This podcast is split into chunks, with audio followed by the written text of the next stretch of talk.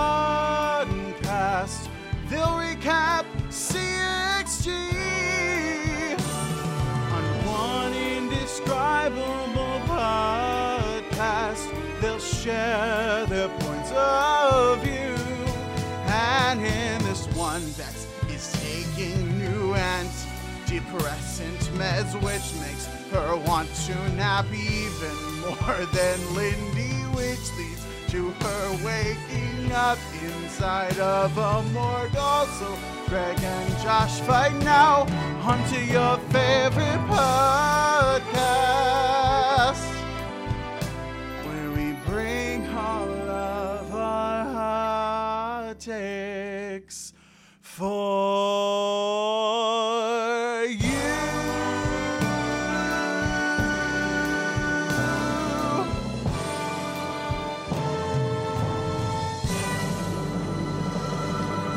Yes, that is right. We are here. We are back here at One Indescribable Podcast, where we are talking through the crazy uh, ex girlfriend show. The hit. Oh my god, I said that totally wrong. We've done this how many times?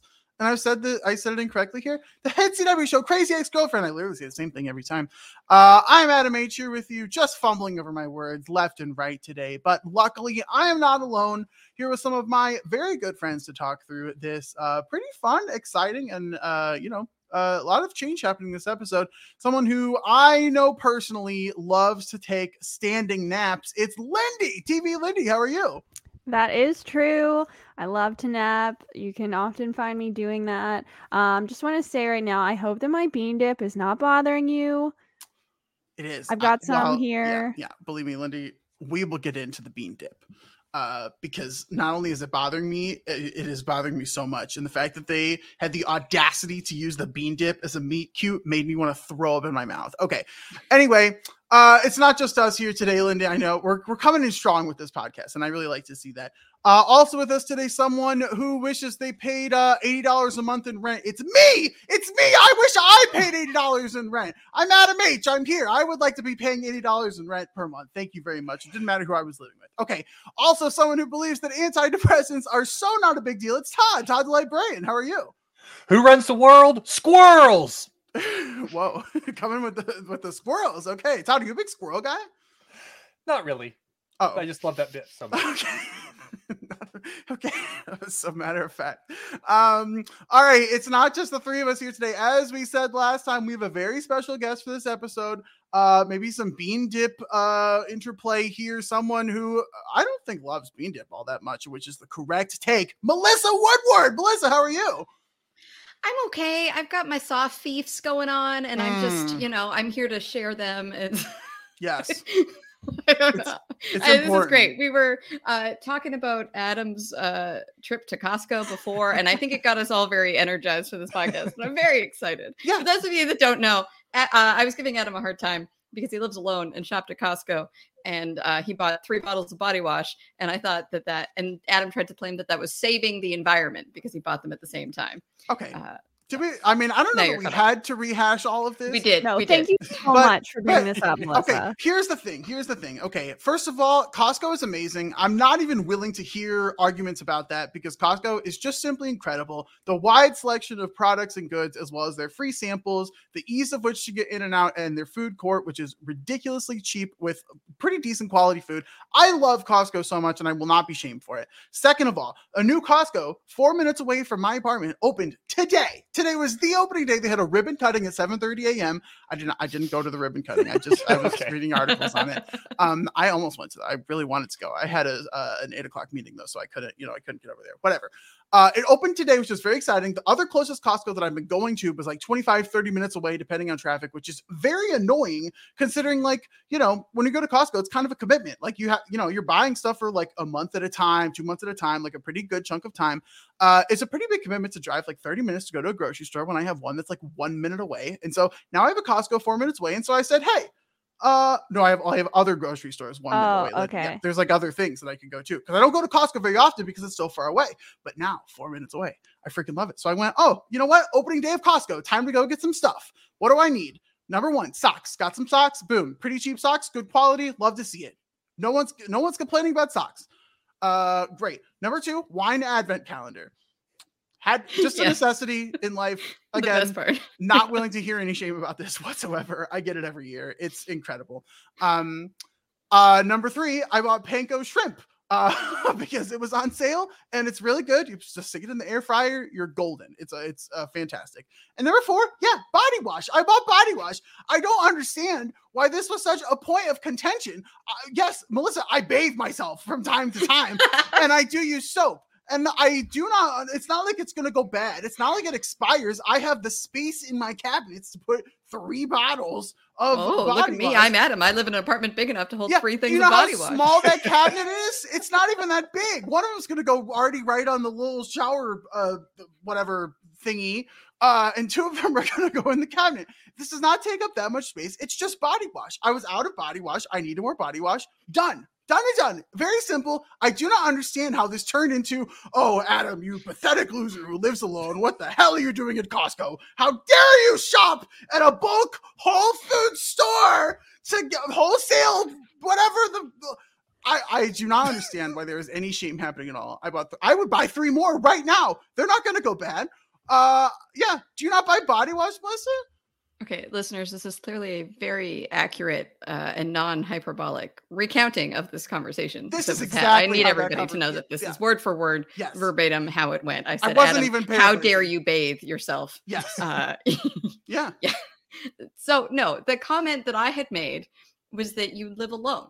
So how frequently do you need access to a Costco that one four minutes away should be such a surge of as as someone who also lives alone and you know can only go through so much body wash at a time. I was just commenting. I when I've gone to Costco, I've gone with like three friends, and then we like split up the multi pack of hummus between us, and so we get cheap hummus, but we don't have like six things of hummus that we have to try to get through. Costco stresses me out as someone who lived on a very tight like grad school budget for a while. Food waste causes me a lot of anxiety, and so Costco just has so much food that is going to go bad. So I don't mind it for things like the body wash and the socks and the whatever. It's everything else that stresses me out about Costco, which is why I don't really go there.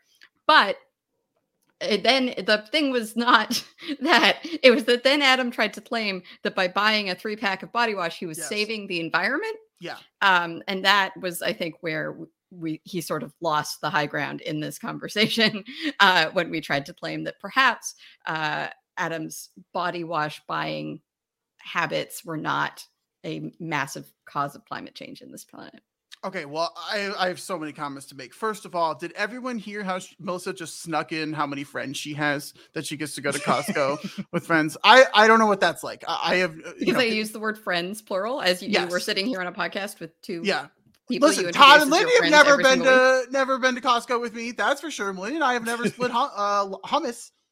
To be honest, I would do that if we lived in the same place. Yeah. I would go to Costco with you. That'd be Yeah, fun. Okay, but that's a that's a, I mean, you're really selling the East Coast here for what I'm trying to. I've been for us, so- trying Yeah, I to, know. That's, so- that's actually a pretty good sale. Um, yeah, I mean, I did save the world a little bit because I'm saving multiple trips. Uh, that being said, you know, we could go into a whole rant about how like the individual is not actually what's causing climate change and how there's It's a lot true, going on there. Adam and I do agree on of- that. Although I, I did once suggest that Adam could eat less meat, and maybe that might impact things. And Yeah, and I got shut basically told her to f off. Yeah, uh, that was give or take how that conversation went. But I do agree, Um, individual action is really not all that important. yeah, the things that yeah, we should be caring about are not your own individual guilt. It's very yeah, there's a lot more going anyway. on there. Adam and Yeah. I should stop talking about this. yeah, really, that we could go down a giant rabbit hole there. But um, You yeah, so that, haven't? that was the Costco escapades. Uh, I love Costco. Everyone should be going to Costco. It's it's really incredible. Especially the other thing I will say, the other reason why I went on opening day, they were chock full of free samples. They really bring out the free samples when they're opening a new store. There was a free sample on every single aisle. Like What's truly, left with it was COVID though. amazing. Like, what do you? Uh, they're back. I don't know. I don't know what to tell you, Melissa. They're back. I mean, I uh, haven't been to a grocery store unmasked in almost three years. So, like, the idea of like taking a mask off to like eat food while grocery shopping is somewhat. Yeah, I'm uh, again, uh, you know, I don't know what to tell you. There were so many good free samples. Um, the gooey butter cheesecake is the one that was easily the best, and it was so freaking good. Wait, what is Um, gooey butter cheesecake? Why is Uh, it's actually a St. Louis thing, like gooey butter cake. I feel like other places in the country have not like heard of this uh all that much, but like it's a it's huge around St. Louis of gooey butter I've- cake. I've Have you heard of it, Todd? Because I've been to St. Louis. That's why. Okay, okay, fair enough. wait? But is it like butter on top of cheesecake in cheesecake? no, no, gooey Under butter. It's it's almost like imagine like slightly raw cookie dough, almost like that kind of consistent. I know it doesn't make any sense at all, but like that kind of consistency of just like kind of that melt in your mouth, kind of like big emphasis on like you know butter and there's like brown sugar and stuff like that in it. But then it's like with the cheesecake, it was it was really really good. That Um, Sounds very good. Yeah. it's delicious. Yeah, I didn't buy any, but it was it was really really good. Uh, it's way overly expensive. Some of the Costco pies and cakes are pretty expensive, I will say. Um. Anyway, what else was? there? Oh, the other reason that people go to Costco, I'm gonna stick on this for just one more thing, is the food court because this is like originally why I went there because I just went there for lunch. You get like a, one of those ridiculously large pieces of pizza and a soda for like three dollars uh, for the whole thing. It's like boom, there's your lunch. Uh, it's so good yeah so uh even if you don't like have a you don't you don't even have to have a membership to get into the food court at costco you could just walk right in uh and get food it's amazing highly I actually recommend didn't know that. Yeah. But I don't have a Costco very close to me, and I don't have a car. Is also probably part of the reason why Costco That's is not big on my agenda. yeah that's tough. Uh carrying things back is always tough. Even i even have a car and it's very like annoying to like all those bulky things. They don't have like bags or anything. They sometimes have boxes but they ran out of boxes today. Okay we're 10 minutes into a podcast talking about costco when really that is not what we're here to talk about. Uh shaking your head knowing that we started this late and this is going to be a long podcast but it's fine. Um season four episode 13 of crazy ex-girlfriend uh we're back here talking about the show proper. Uh we left uh at the end of last week uh with a lot of lot of uh drama. We had a very like high stakes episode last episode that we talked about kind of a great length all about the paula stuff uh that was going on. And here we do pick up kind of pretty quickly after that. I will say overall this episode was pretty mixed for me. I was i've been high on the last couple of episodes I don't know that I'm quite as high on this one in general. I think I was really high on the last two, especially the rom com episode. And then I don't know that I'm like absolutely loving this. There were things about this episode that like worked pretty well. And then there were a few things that I was like, ah, okay, what are we doing here? Um, does anyone feel like crazy differently? Does anyone like love it, hate it? Any any strong feelings or emotions right off the top? To me, this felt like an episode that was trying to get us from A to B in terms of the story. Like it Yes. wasn't um, necessarily meant to be a great, impactful episode. That it was just sort of moving the story along to get to the next point of it. Um, so it was fine. I liked this a lot better than most season four episodes so Really? far. Yeah. Yeah, what I about think- what about it? You want to you know expand on that? I don't know that I can like put my finger on it. You know, I've been kind of uh feeling eh about a lot of season 4, if Mhm. not outright a- annoyed. And this one I did not feel that way. I I liked it, but I'm not sure I can exactly say why until maybe we talk about it and then I'll Okay. then I'll figure it Is- out. Is it because New Greg got punched in the face? Did that did that make you happy? I'll Greg, it's just Greg, Todd. New Greg Greg. sucks. Oh no. oh, Lindy has an ally now. Lindy had an ally coming into the podcast. Let's be real. I mean, this was throwing I mean, on this- before on we even hit topic. record. Um, okay. Uh, I mean, there was some great. Okay, whatever. We'll get into it. Okay, season four, episode thirteen of Crazy Ex-Girlfriend. Uh, without any further ado, Lindy, take it away. Yeah, no further ado. Okay. All right, this one is called I Have to Get Out. And as always, we will start with the theme song. But before we even get into the phrase that's at the end, since Melissa is our guest and has not been on yet this season, I just want to ask what do you think of this theme song in general? Not the specific end phrase this time, but just overall. it's I don't love it. I so I went back and I watched like the four theme songs in a row so that I could properly rank them. I fi- I, I made a definitive ranking. It's one, three, four, two. I have no idea how that compares to all of you. Um, but yeah, I I don't I don't love it. It's sort of like I get annoyed that Rebecca's just like sitting in a park being like, why aren't I the one you're talking about? And I'm like, I get that it's the show is about her, but it feels sort of like weird that she's like annoyed at the concept the whole time, uh, which just kind of bugs me. And then I, the joke at the end, I just don't find that funny. So I don't know. It's it, to me, it's I I find it less annoying than two, but not by much. I, it's not even that it's less annoying. It's that to me, I remember this one. I forget season two's theme song all the time. And we go live to Lindy's response right now. Oh my gosh, I can't believe this because season two theme song is my favorite, I'm sorry, Lindy. and you're calling it the worst. I just forget it. To me, it's the most forgettable. Oh, but she's just a girl in love. Can you sing it for me, Lindy? I think I I'm- forget it too. Not gonna sing. Um, and you can't trick me into singing. So Well, Well, I also like I okay, the, the line is like, and I get that it's you know parody and a joke and whatever, but the line is, "I'm just a girl in love. I can't be held responsible for my actions." Like, what part of that do I am I supposed to you know be a fan of? that's the joke. That's the I know, and it still annoys me because it's not actually that much of a joke for Rebecca at that stage in her life. hmm. We must have talked about this when you were here on Probably, season but I think my Pretty sure we opinion about did. these theme songs are all over the place. All right. Well, I don't nobody go back and hear my previous thoughts on the theme songs because sometimes I think my opinions just change randomly. Melissa, that's ridiculous. You can't have opinions that just change podcast to podcast willy nilly like that. That's absurd. Who would do that?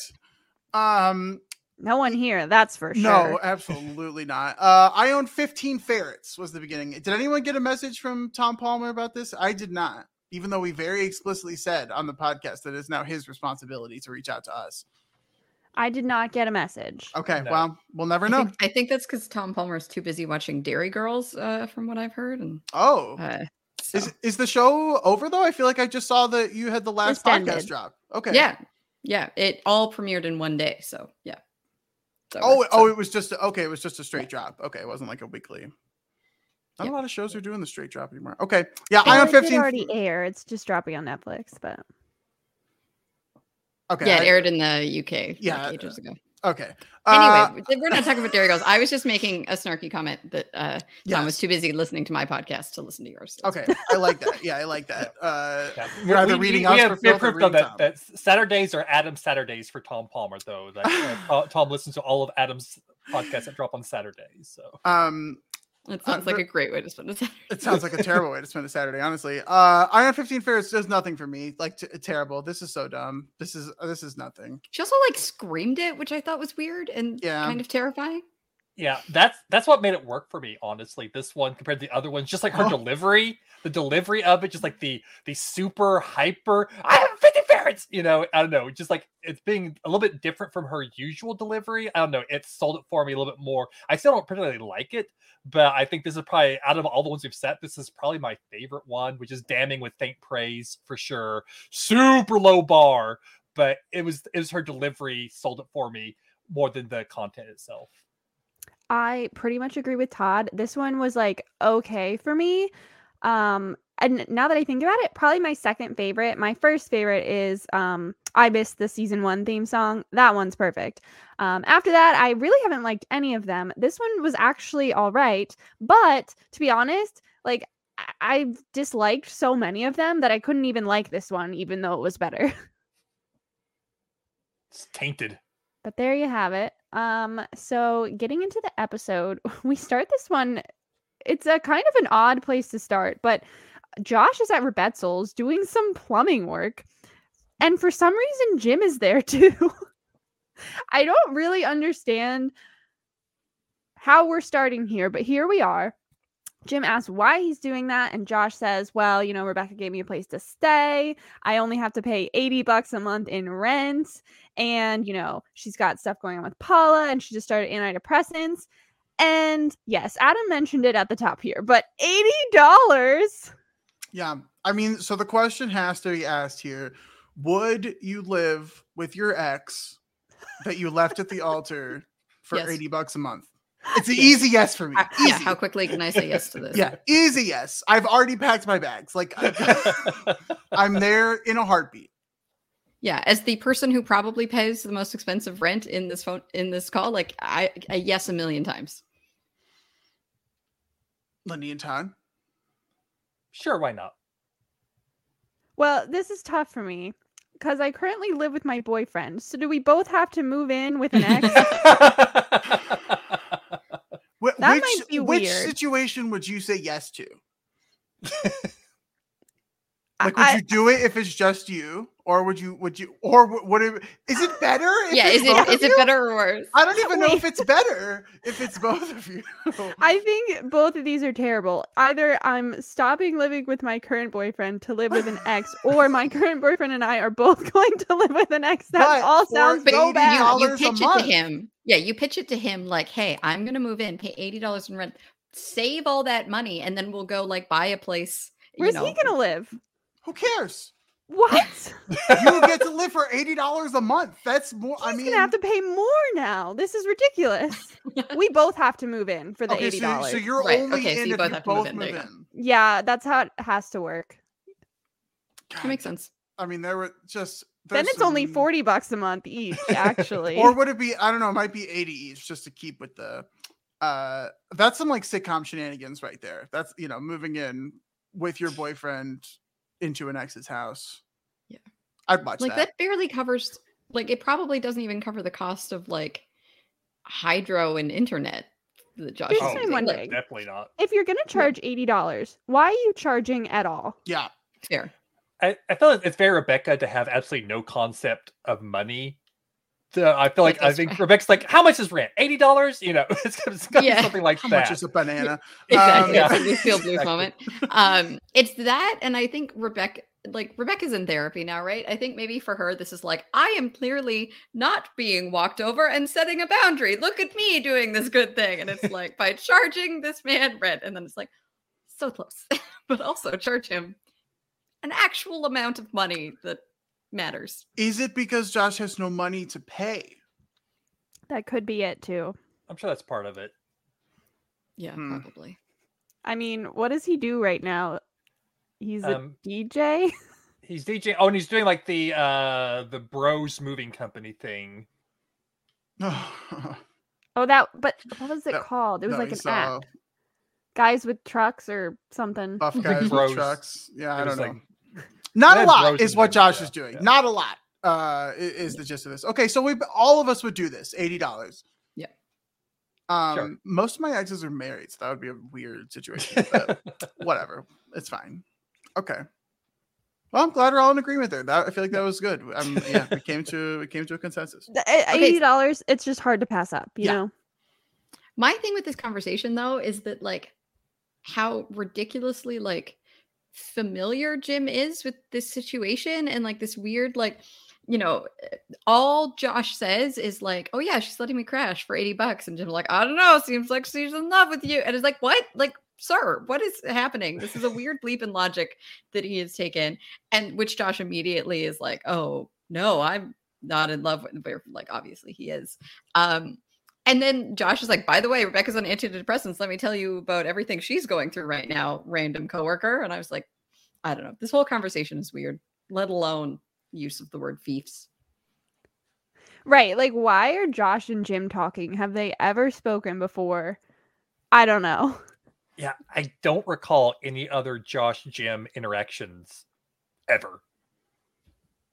I don't like Jim very much. Um, or Josh for that matter. This was this I is, was bad gonna on all say. fronts. Uh, what fiefs is this? Just like a shorthand for feelings? Is yes, that Yeah. obviously. Yeah. Yeah. well? But I don't I know. think- Obviously, I've never seen it used before outside. I of think the we need to categorize. So, okay, is soft and hard like an adjective? Is it a descriptor of types of feelings? Like, are some feelings hard and some soft, or can a feeling be hard or soft? Do you get what I'm saying? Like, can anger go on a scale from soft to hard, or is anger like always a hard feeling? I think it's a scale of each each feeling can be soft and can be hard. No. Yes, I, I think so because he's saying you have feelings for her. You have hard feelings. You know, like extreme feelings. Tangible. Mhm. That's uh, that's a scale from soft to hard of feelings of like romantic feelings.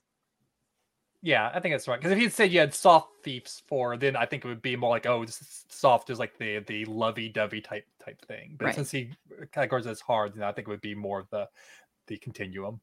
So it's like a magnitude thing.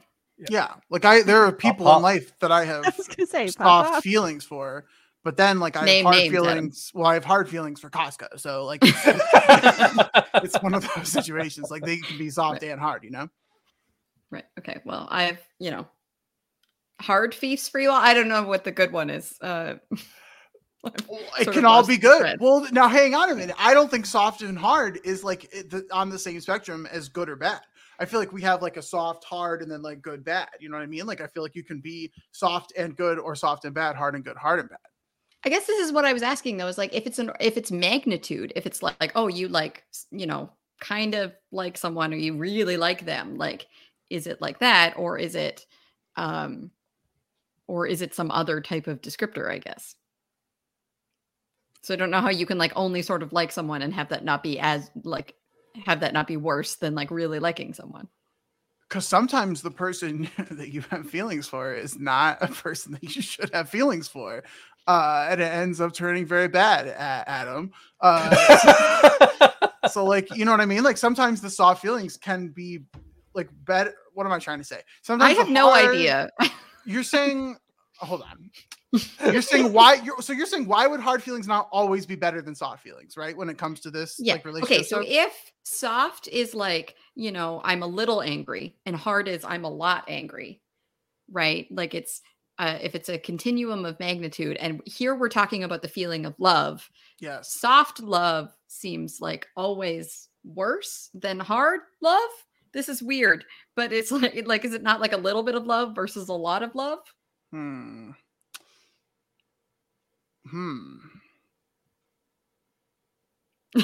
i am okay I don't know that we need to use Jim's scale for this. Maybe we're trying too hard to make it work. okay. That That's, is that is classic symptom of hard love right there uh, trying way too hard to make it work.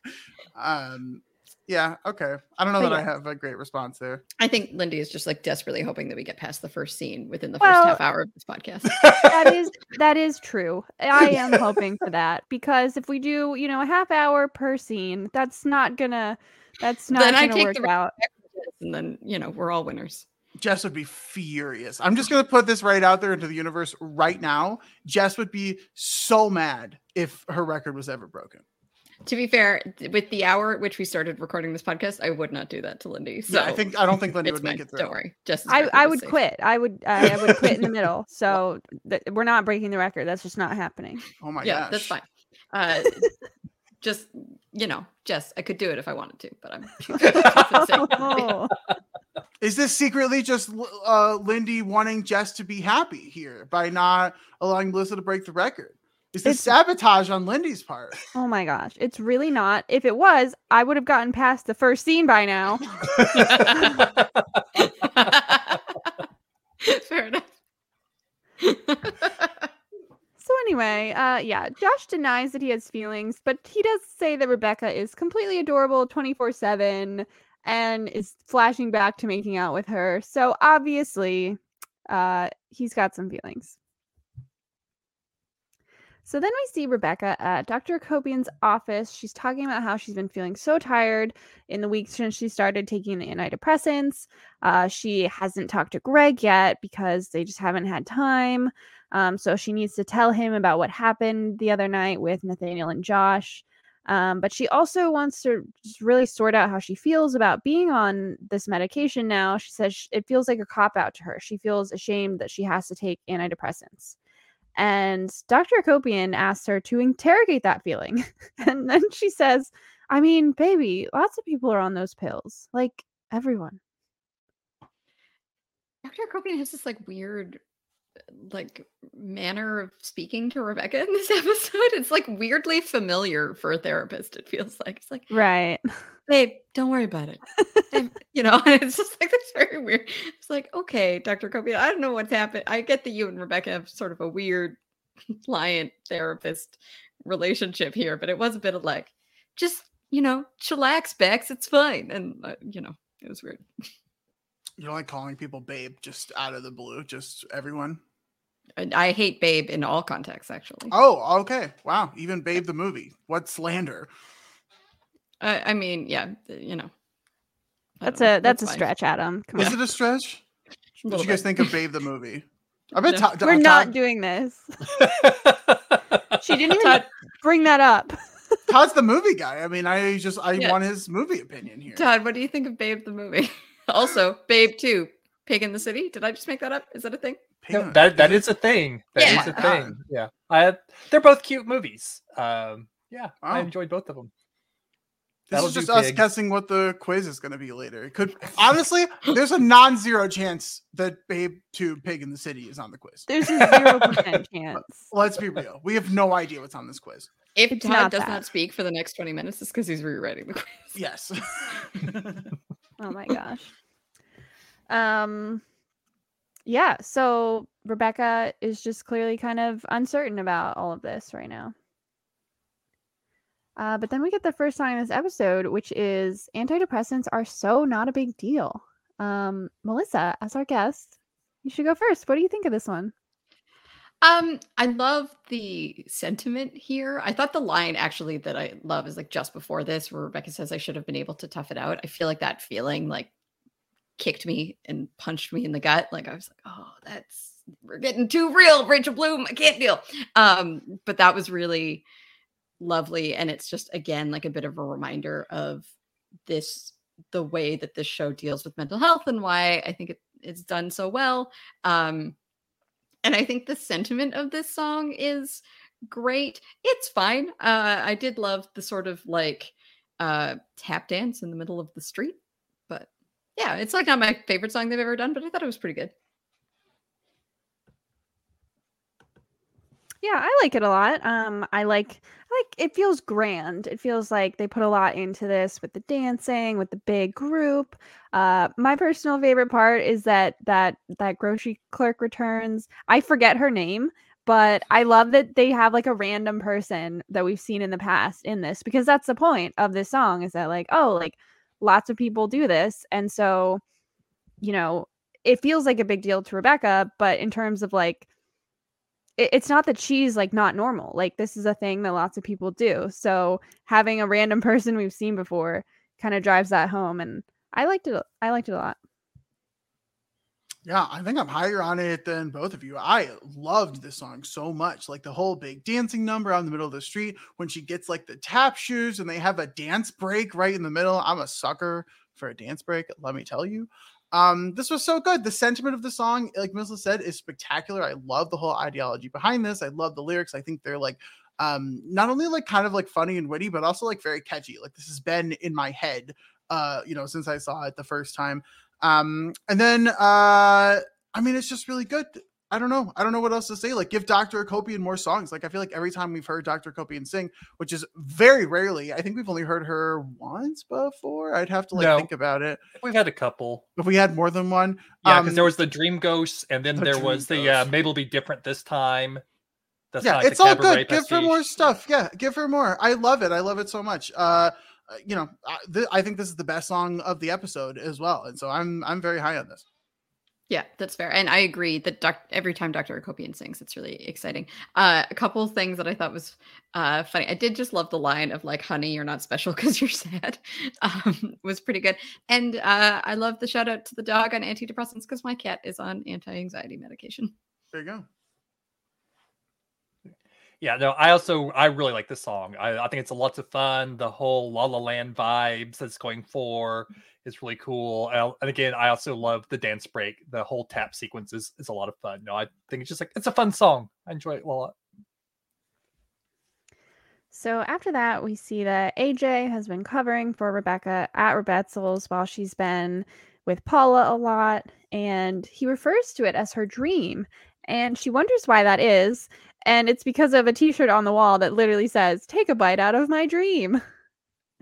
And Rebecca's like, Oh no, like that's what people think it's my dream and buy more stuff. Like how Kate Hudson pretends to love leggings.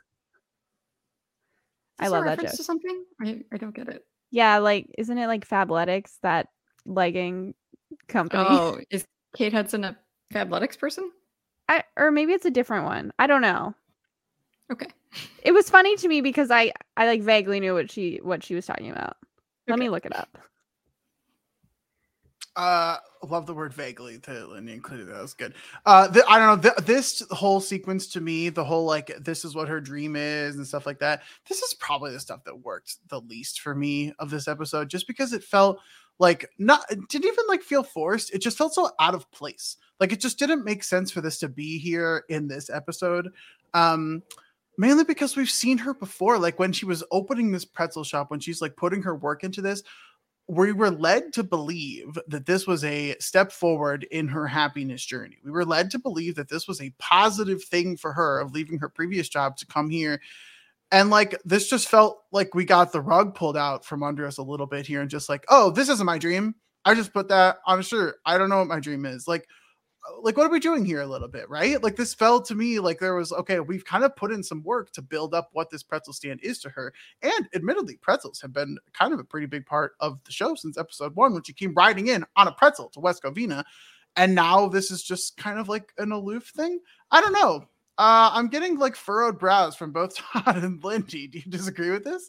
I disagree with what you just said because at the end of this episode, which we'll get to, she says like this is just what I was doing next. It's not that, oh, she doesn't like it or, oh, we were misled. It's just like her ultimate dream is something different, which I think you'll agree has been underlying in the show the entire time. Sure. And this was the next step in her journey of happiness, which is, you just said, oh, we were led to believe that. And now it's not true. Well, it is true.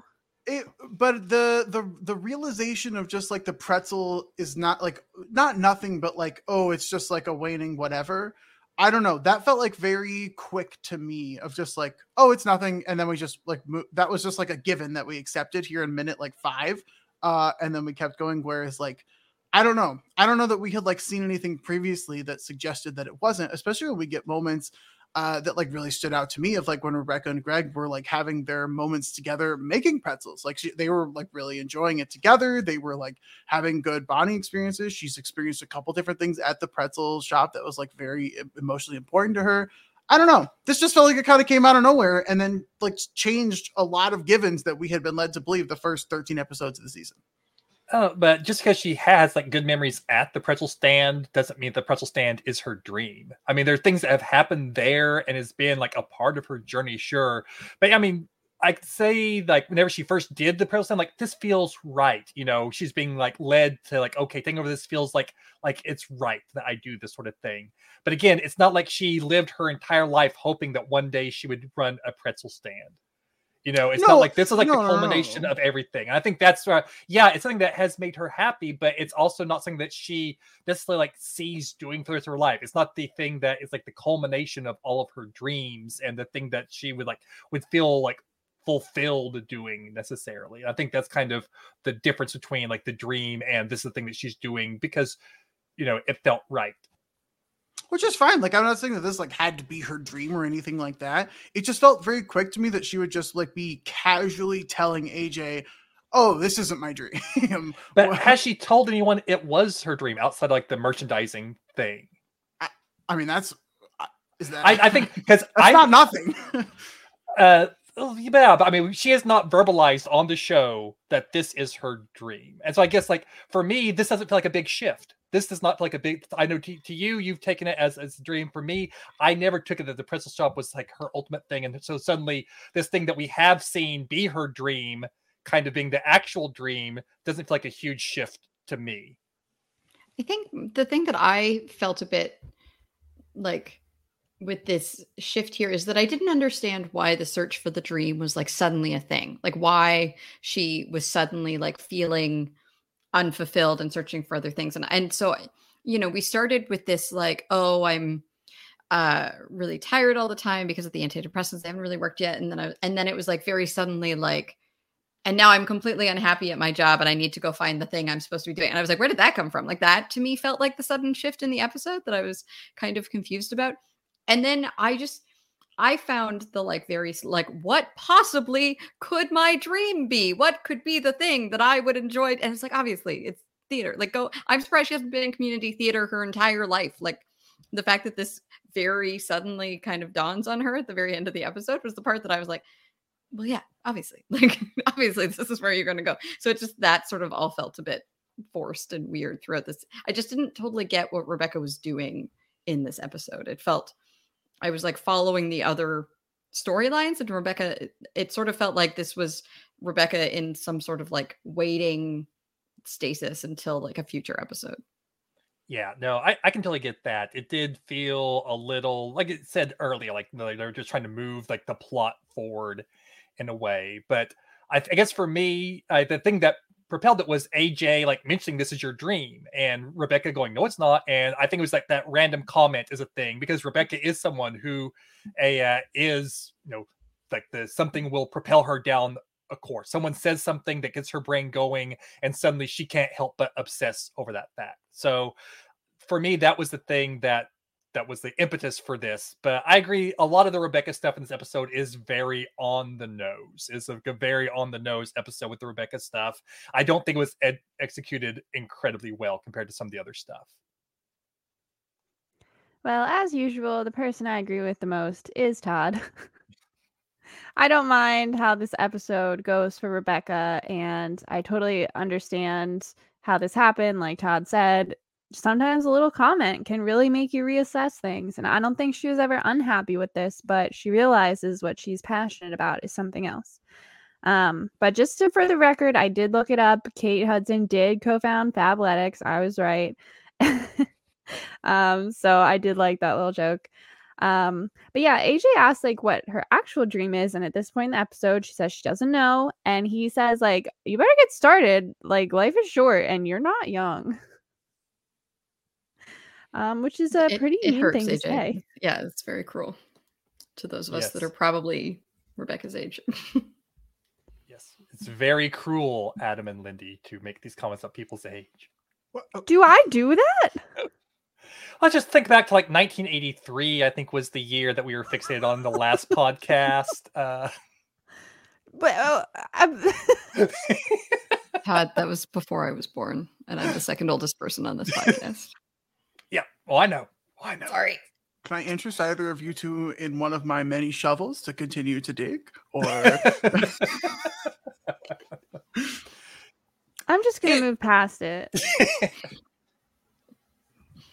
Um, I was commiserating with Todd about the age thing, and then I, you know, then you just and the, then, per- you the know. perfect and then he brought up put the knife in. 1983, and I was like, oh no, I can't, can't go that far.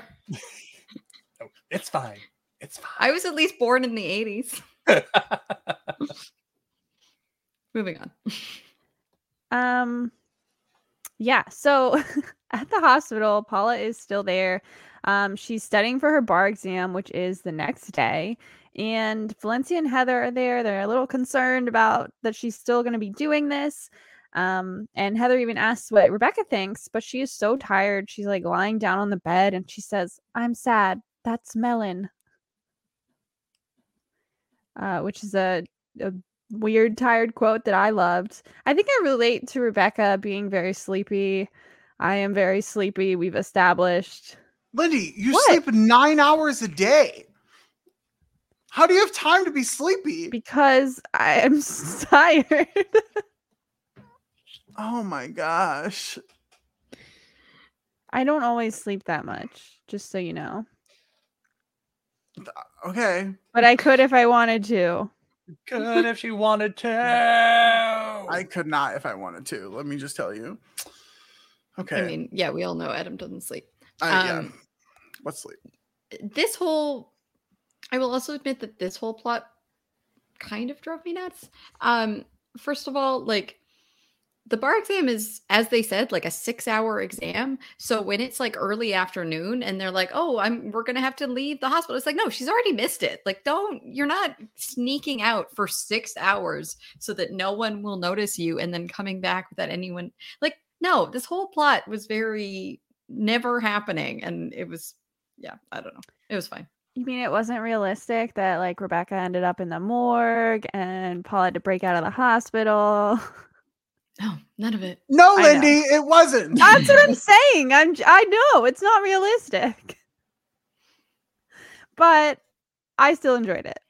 So yeah, so Paula is saying like she does want to take the exam because she doesn't have time to waste. Like she realized she could die at any time. Um and so she wants to do this. She wants to be a lawyer as soon as possible. And Dr. Roth comes in, not the funny one. Um and Paula asks to leave and Rebecca wants her to do that because of her dream, she says. Um, but Dr. Ross says, no, we like you have to stay here. uh, for one more night, and I'll sign you out tomorrow morning. Did the Roth humor work for any of you? Because I just this whole thing, I was like, okay, neither of these people are funny. I don't get why this is. It's funny that they're not funny.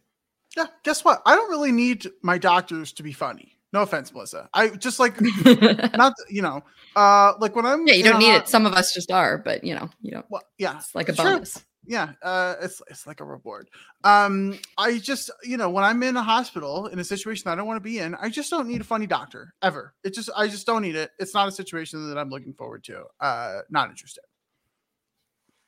I don't. and think the that's humor point. and and uh, well okay even if it isn't the point the humor is like not good enough to justify the situation. Like if he was actually funny i would maybe like it more. Does, it- does that make sense? Like if the funny doctor was funny I, I would like the funny doctor. The funny thing is that he's not funny. But it wasn't funny. but the but the not funny one wasn't funny. Like you already have a not funny doctor i don't need another not funny doctor pretending that he's funny you know what i'm saying you know Yep. I'm following. one of them- I, I- Melissa. Uh, I see what you're saying. I don't agree, but I see what you're saying.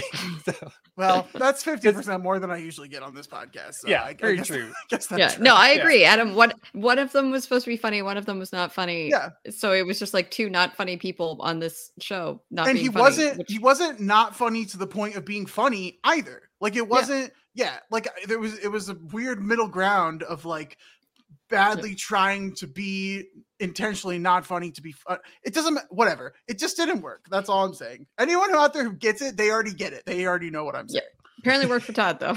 Yeah, worked for Todd worked for and me Lindy. too. And Yeah. Lindy. What else is new? Adam, have we ever agreed so much in our entire lives? I don't know. I, Yeah, Just wait till we get to the bean going dip. oh my god, we're almost there too. We're finally there, is what you mean. Um, Yeah. Finally. yeah. Well, anyway, did Dr. Roth? Shut- I'm sorry. Oh man. Okay. I'm sorry. Sometimes I just gotta keep it going. And yeah. yeah, Oh yeah. the Lindy yeah, yeah, yeah. train is chugging along. Choo Yep. choo. Chugga chugga. I forgot. I missed that part. Yep. Get on board. All right. So. I don't even know. Let's get to the bean dip. Let's get to the bean dip, the most important part of this episode. So Daryl arrives at the hospital, but he can't go see Paula yet because there's too many visitors. So he sits down in the waiting room and he's a couple chairs away from this woman who asks who he's waiting for. He explains, Oh, my best friend Paula just had heart surgery. She's my best friend, but I'm not hers. It's hard to explain. Love that little callback. he did just explain it, yes. Um, and the woman actually relates to that. Um, her- one of her friends has kind of done that to her too, and so that's a little connection for them. And then that's when Daryl says, "Oh, I hope my bean dip's not bothering you." You know, some people don't like the smell, and he pulls out the bean dip. Adam's head is in his hands. He is already just totally done with this, but I'm not. Look, Daryl gets on his bean dip, and guess what? Guess what?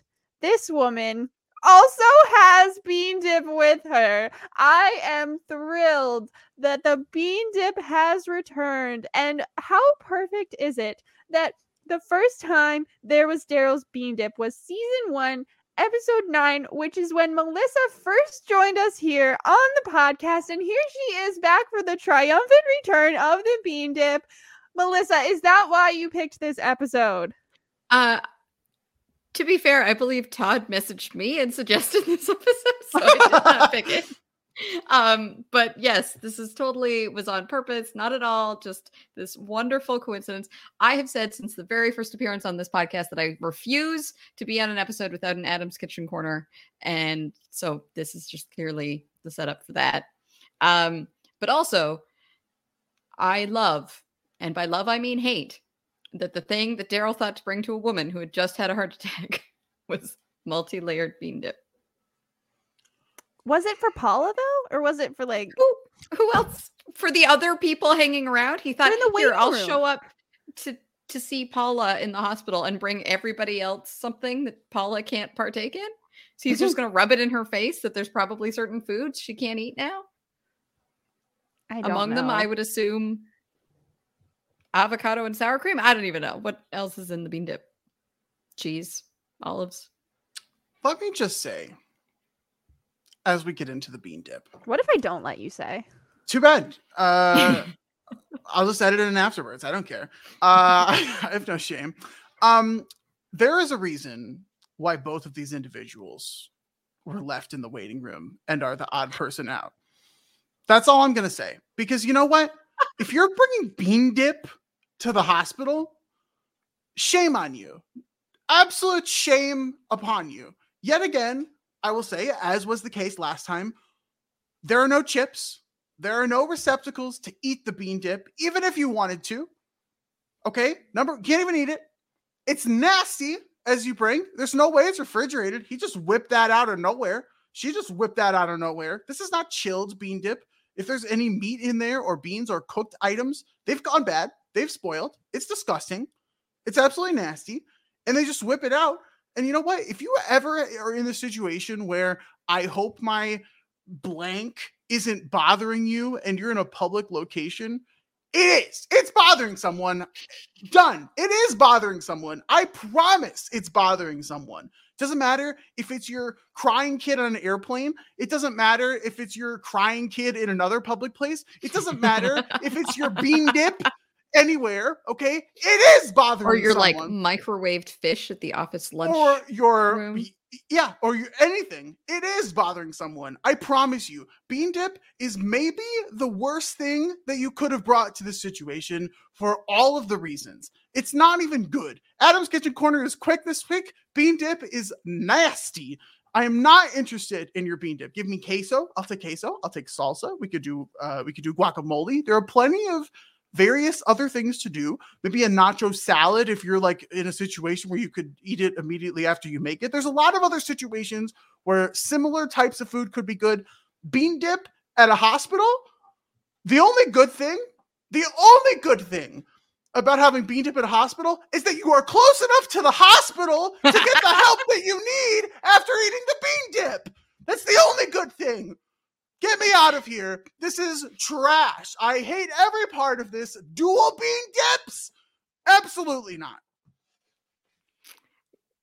Yeah, I mean, there's truly a time and a place for bean dip, and it is not at a hospital, not after your friend had a heart attack. I'm just wondering what happened in Adam's past involving bean dip that made him literally something. upset about it. One of his exes probably brought him some bean dip, and I don't even know. But No, it's got to be worse than that, right? It has to be that like someone like showed him up, right? Like someone who like also liked the same person he liked brought bean dip to a party and like impressed that person with the bean dip so much that the two of them ran off together and left Adam alone with just the bean dip. I like. Am I right, Adam? Did I get it? Well, my question is if they liked the bean dip so much, why would they leave it behind? I mean, you know, you don't finish a bean dip. You eat like a third. You of a don't bean dip. start a bean dip. Uh, let alone Not since that party, No, anyway. not since that party, that's for sure. Uh, yeah, I like this narrative that there's something in my past, uh, bean dip millionaire or something that's like, you know, got me, got me feeling some type of way about bean dip. Uh, no, it's just nasty. There's so many other alternatives that are so much better, especially when you're because there is kind of an art to bringing food to like a hospital waiting room. Like if there's like a serious situation, admittedly, snacks are important when it comes to like there's a lot of people waiting around in a waiting room, whether it be for like uh, you know, a lot of I, I, we don't need to get like too specific here, but like you know, name things that people wait in a hospital waiting room for. I mean, you know, there's a lot of things. Like if a, f- a family member is like struggling from like a very serious disease, you know, whether it be a heart attack or uh, you know, a big surgery or cancer or whatever, there's like a lot of things that you could be waiting in a hospital waiting room for. Also, like Uh, babies and you know. Yeah, there's a lot, you know, other potentially so happier things. things. Well, but this is a sad thing, and you know, obviously, Paul Paul's on, you know, something relatable there. There is a lot of situations where you need to be in hospital for a good amount of time, and snacks are important because there's a lot of times you could like get cranky and like it could get really like terrible out there as people like getting agitated and frustrated. But the snacks that you bring cannot be bean dip. You cannot be bringing bean dip into this situation. You have to bring something that is just so much better. Uh, you know, like sandwiches are a, a potentially good option if you're like looking for something of more substance, a la bean dip, maybe.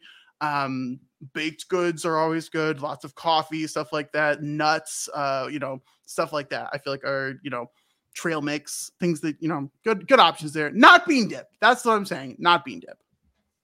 Are you telling me that you don't appreciate that they're calling back to something from season one? Don't you can't you can't no no no no No, what? no you can't use the callback you can't use the callback defense here okay this is you can't there's no that doesn't work You didn't answer the question. So you're that saying doesn't you, that you doesn't don't like the fact that not- they called back to something all the way from season one. excuse it does not excuse what we saw doesn't excuse the bean dip I'm not talking about whether or not you like the bean dip or approve of the bean dip. I'm talking about do you like the fact that they called back to something very specific all the way in season one? okay fine i'll double down no no i didn't like it lindy i didn't like it one bit Wow. It was probably my least favorite thing that Daryl has done in three seasons, and now here we are.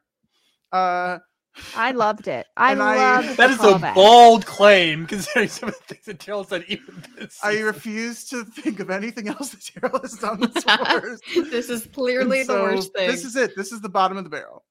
Uh, Lindy- So, do you really want us to list the things that Daryl has done that are definitely objectively worse? oh, so this? you can do this with Daryl, but I can't do it with Nathaniel? That's what you're saying? you can. Mm, and have. Uh, yeah, I've I been on the was gonna podcast when you have. I will don't continue to do so. Don't get me wrong. Uh, okay. I mean, you know, whatever. The callback is fine, but the bean dip is not fine. Oh, I so didn't. now you're on board with the callback. Well, I, you know, I'm, I'm You trying to give weren't. I'm trying to give you a little win here, just you know, to to maybe you can move on from this. Oh, you don't have to let me win. Wow, truly a lot of confidence here from Lindy today. Sheesh. Did you have bean dip before we started? Yeah, from Costco. Did that help? oh, if Costco sells bean dip, I might have to. I mean, they absolutely do. Might have to Totally make the- do. In like know. a gigantic tub. gross. Get me out of there. It's Costco's worst item. Let's get out of this scene. So, Daryl and April, that's her name, uh, agree to go get a coffee. So, this could be the start of something there. We'll get back to that. Um, but then we see that Greg has arrived at the hospital. He's there to talk to Rebecca. He explains the whole situation to the nurse, but she does not care. Obviously, she has better things to do than listen to this story. Um, and then we see Nathaniel walk in. He is holding flowers. They're for Paula. And then, of course, Josh walks in with flowers for Paula. We've got all three of them here in the same place again. Love to see the awkwardness there. Um, it's it's really funny. They are super awkward together. Um, and then Josh asked Greg, like, "Oh, you didn't bring flowers?" And Greg, classic Greg, is like, "No, I was here to talk to Rebecca, and flowers are already dying by the time you buy them, so you're basically handing a loved one a bag of remains." Greg sucks. Total ray of sunshine as usual. Where's the lie, though? Is my question. Flowers are pretty. That's True. it. That's all that matters. Flowers are pretty, and they make someone think that you thought of them, and that is their point. That you Fair. were wishing them well. You know. It's Okay. Just a gesture. It doesn't have to be a big, meaningful like. Here is the absolute best thing that I could do as the pinnacle of a human. It's just a nice gesture, and flowers are pretty. There's nothing more to it than that, Greg. I completely agree. And I remember the first time I was given a bouquet of flowers and the way it made me feel. It was lovely. And oh so my gosh. Wait, Lindy, tell the story. Who gave it to you? Well, um, it was I was in eighth grade and I have probably told this story at some point. Um, I tried out for the school musical and I didn't make the cut, even though all the eighth graders were supposed to be let in. I was, I guess, bad enough that I wouldn't have Oh. gotten in uh on my own. but anyway, they accidentally didn't let me in the musical.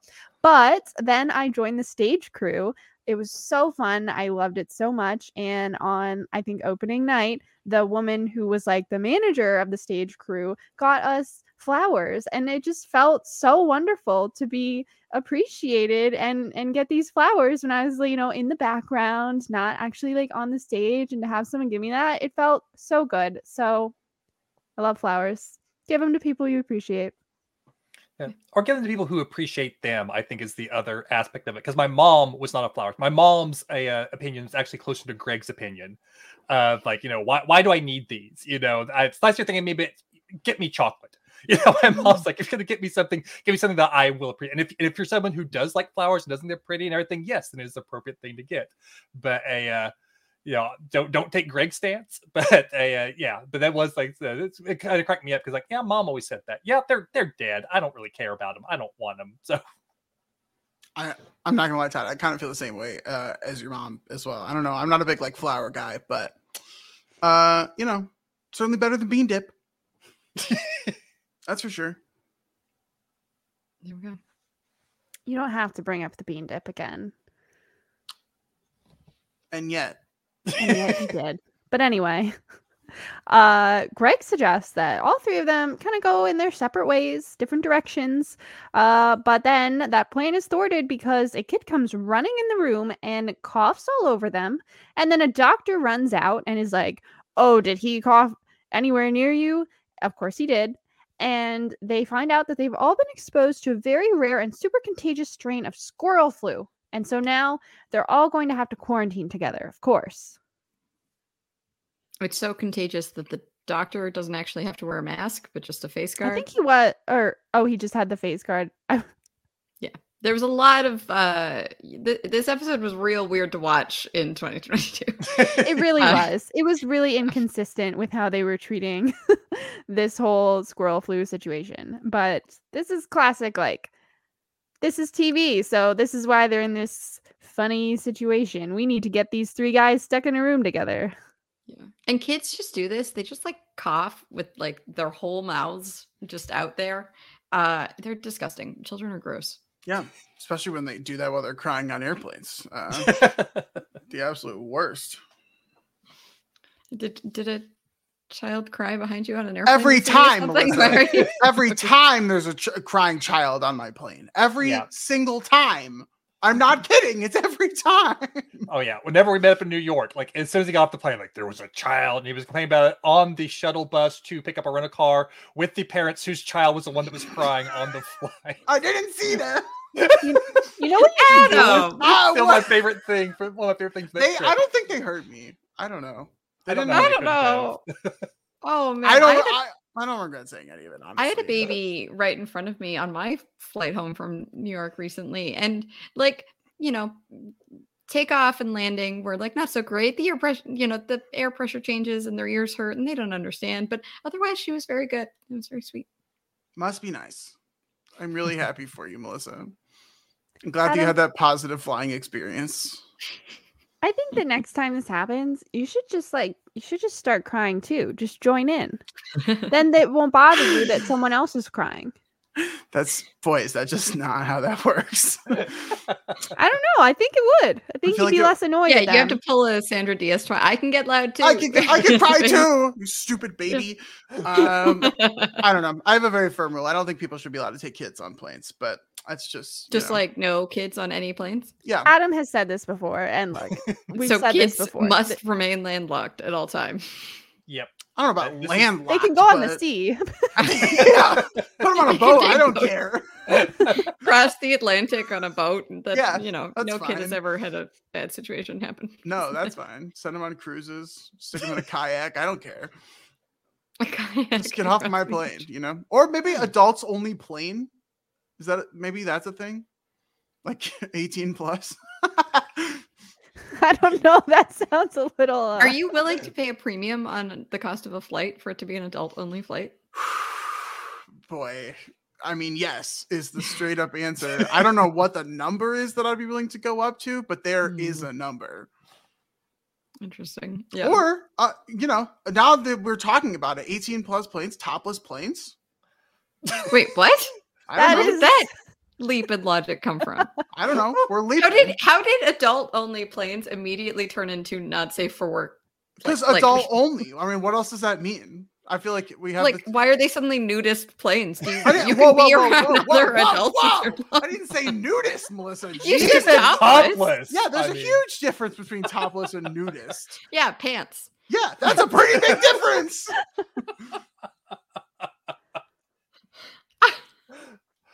I- Oh, Okay.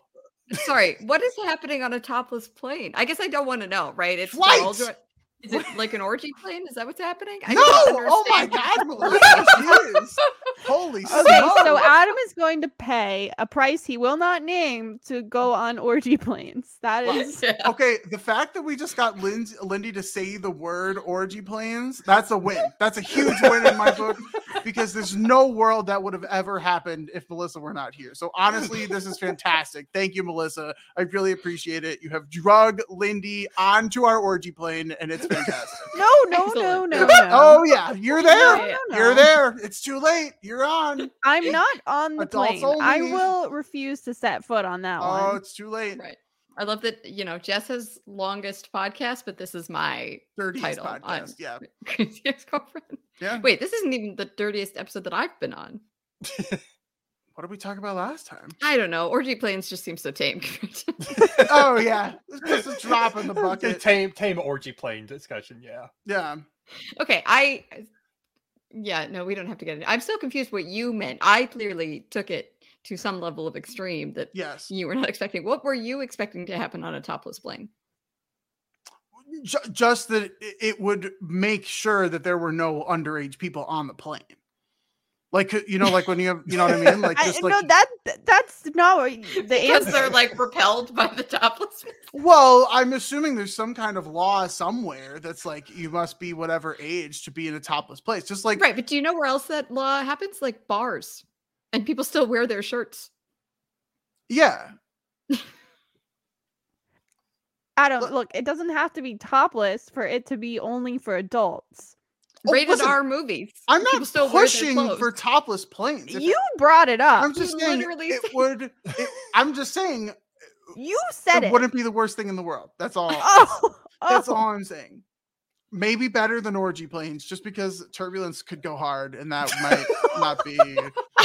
Like there are some situations where that could really hinder some stuff. but- Okay. Well, I think Todd, would you rather ride on a plane with a crying baby or a topless plane? my- This is the easiest choice of my life. Like how? I mean, That's why I didn't ask you, Adam. I asked Todd. My lord. how are you even considering this, Todd? Uh, I would be so uncomfortable in the topless plane the entire time. I would be so uncomfortable.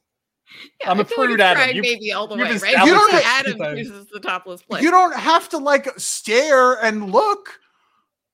but you would have to be topless. I guess that's a bigger deal for some people than Yeah, Is it like, Lindy and are like, no. maybe it's like optional? Give us all the babies. if it's optional, then who is gonna do that? Oh, terrible question, Lindy. So many people would so many people would do it. So many? So many people would do it. How many people on a plane of 100 people do you think would be topless on a topless At least 20. I think it's partially going to be peer pressure. Like if everyone if everyone else is doing it or everyone else is not doing it, would you really want to be the first person to take off your shirt in that? I feel like it could be kind of like an event though, like one of those things where it's like, oh, we're Like, like doing a plane? Ladies and gentlemen, you may now remove your seatbelts and your shirts. Oh my god! Yes, Melissa. That's so funny. I mean, seriously. Would you not? I- I would do it. I would like try it. That would be so fun. Just like the experience of everyone. There'd be so much giggling and like everyone would be oh, like, no, there would be like like awkwardness. No, no, no, no, no. Because anyone who would agree to ride on that flight is like cool enough to be down. That's all. Like they're, they're Well, that's what we're saying. like, ready to go with it. If it's not required, but you wanted to get away from the babies, but then you were on this topless plane where now everyone's expecting you to be topless. I mean, At least there's no babies. Are the seats the same? They're just like kind of rows of three, and you're just sitting there. What would There's your you in a topless row of people, so you can only Can see I- the people in your row. Can I clarify your question, Lindy? What what is your ideal row situation for a topless plane? What would you like to My see? ideal situation is I'm not on it. Okay, but so for, let's let's we, uh, the given is that you're on the plane. I'm not taking my shirt off. Uh, but my ideal situation is I'm alone in the row. Okay. Would that what, that might draw more attention to you though, Who's gonna see? Like uh, because like people in the adjacent row. again, I'm not taking off my shirt because it's optional. Okay, all I'm saying is I would sooner be on the topless plane than a plane with babies, and it's not even a close competition at all. Well, look, this is a business opportunity for you to develop. Maybe other people are interested in this, and I find and you really have something. I mean, How down you are with topless planes, but when I said nudist planes, you seemed appalled at the idea. well, I- you're ju- you're just taking it so far, Melissa. I mean, I would never take something that far. Um, let me also just say, I feel like having sex on a plane is like a very common like fantasy that people have. Like, uh, Actually, the- though, I feel like it's overblown. It might be overblown in the very sense that small. I don't they are very people small. Realistically, do it or want to if they like stop to think about it. Everyone needs to watch the Mindy Project episode where uh, she and someone go into the bathroom making out, and it goes horribly wrong on an airplane. Yeah, but I okay. Uh, I haven't seen the Mindy Project. I probably should at some point. Um, It's good. It's very good. I don't know. I feel like some people have like that fantasy of of sex on a plane. I have a fantasy of not being with a crying baby on a plane. Who knows? Maybe one day it'll all come true. I think Lindy has the fantasy of getting this uh, podcast done before like three hours past her bedtime. yes, thank you, Todd. I um, it was hard to move on from the orgy planes, but we must, we must move forward. It's always hard to move on from the OG planes. You know. I mean, yeah. How how can we possibly move past it? It'll be this veil that covers the rest of the podcast. It'll be flying overhead the whole time. but This plane's a noggin. oh my gosh, getting Wait, back what to about the like an orgy hovercraft? How big? How big is the hovercraft? though? no, no, no, no. We're not doing this. big. Have you ever seen them? They like come up on the beach. I don't know why hovercraft. We're not doing a hovercraft. We already talked about the plane. We're getting back to the No, no, no. Lenny, we're doing it on the hovercraft. You have to get the, you have to get the terminology. so Paula wonders where the doctor is. She's anxious to get to the bar exam. Um, this is a short scene. Uh, basically, a nurse is there, tells them Dr. Roth is busy. He'll sign the release this afternoon. They're like, oh, well, like, can't you sign it? And the nurse is like, no, even though like nurses are the backbone of the hospital, like, it has to be your cardiologist to sign you out. this was funny. Like the nurse 100% has a point. Nurses have one of the hardest jobs I can think of. Um, a good friend of mine is an emergency doctor nurse, and she had a shift where she's like, Yeah, I had to like deal with some like pretty gross, like bodily fluid stuff, and then also like sit with someone as they died. And I was like, one job should not have to do both those things. Those are two like different types of terrible that should be different jobs. Um, but nurses do both, and they're incredible. Uh, but this nurse was also very like, I don't know, you're like cardiologist, no, not like I, whatever. It was this, the interaction here was very funny. This nurse had clearly just like had a day. Absolutely. And so is Paula. She says, This is hell. And I love how we cut to the three guys in their quarantine room together. um, it's clearly awkward. I wanted to point out why do they have to all wear squirrel stickers? Because they've Because- been in, exposed, Lindy, obviously. Because squirrels rule the world. That's why. It's just funny. If I were had squirrel flu, I wouldn't want to wear a squirrel sticker. That'd make it worse. I just wonder. It's like, do they have like multiple quarantines? Okay, well, so they have to have the stickers. They know which thing they're being quarantined for. So also like that could like be birds, it. It like could be to flu, identify swi- them. Eggs for swine flu. Yeah, when they thing. inevitably break out of this room and go running around coughing on people, they have to be like, okay, which room do you have to go back to, quarantined Exactly. individual? That's a good point. This hospital is not very good at keeping these people in the quarantine. So that's why they're labeled, I guess.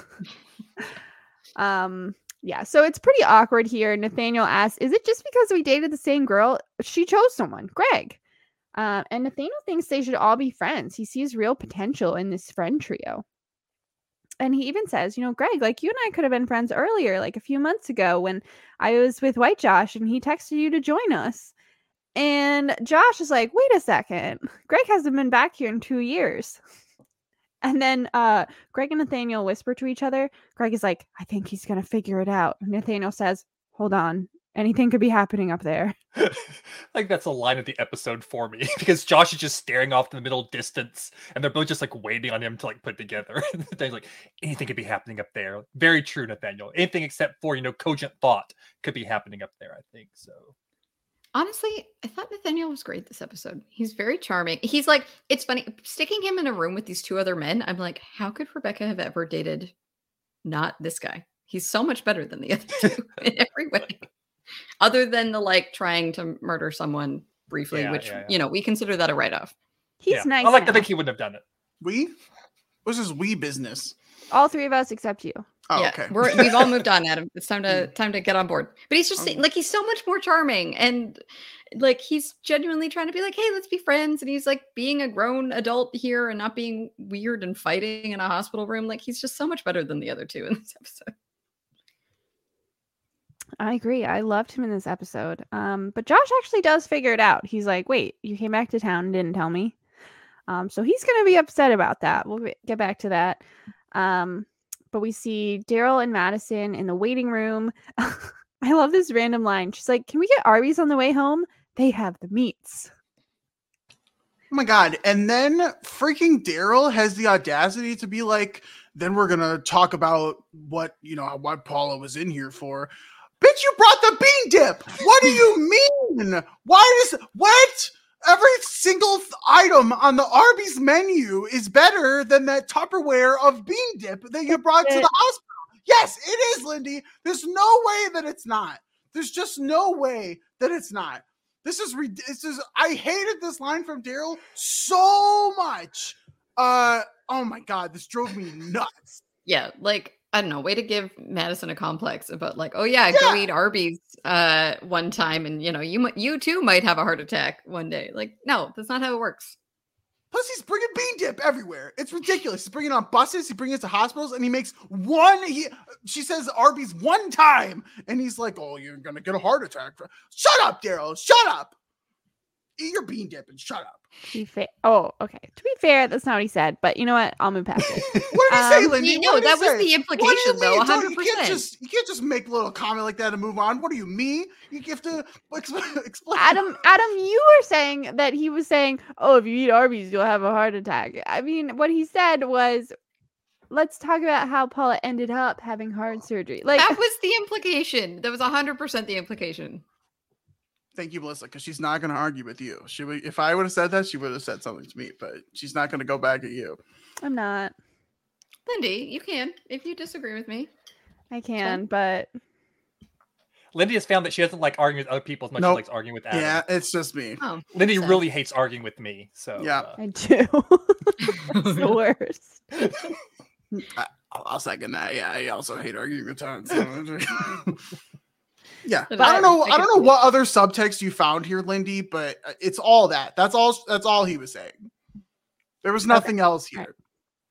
here. Okay, well, someone else is about to be here. It's April. She walks in uh, with a girl who looks about Madison's age, and she and Daryl are clearly excited to see each other, but Madison and Chloe are not.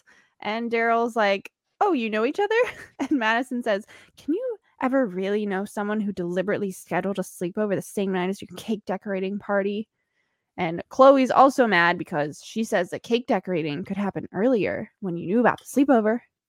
And so Daryl and April look pretty upset that uh, their daughters do not get along. Which side are we on here? What I are the if sides? Sleepover and, and cake decorating party, right? I mean, the, Yeah, I mean, like, I kind of think like cake decorating could happen earlier, and then you could go to this. Like, probably it's the same group of kids invited to both of these parties, right? They're probably like 13 kids in their class and hmm whatever. So That's pretty small, but I, I don't know. I was in French immersion. My class was very small. Maybe people had bigger classes. Um, but Lindy and I maybe. did. Todd definitely didn't. ours were like ours were like 30 people Yeah. Oh, jeez. per class.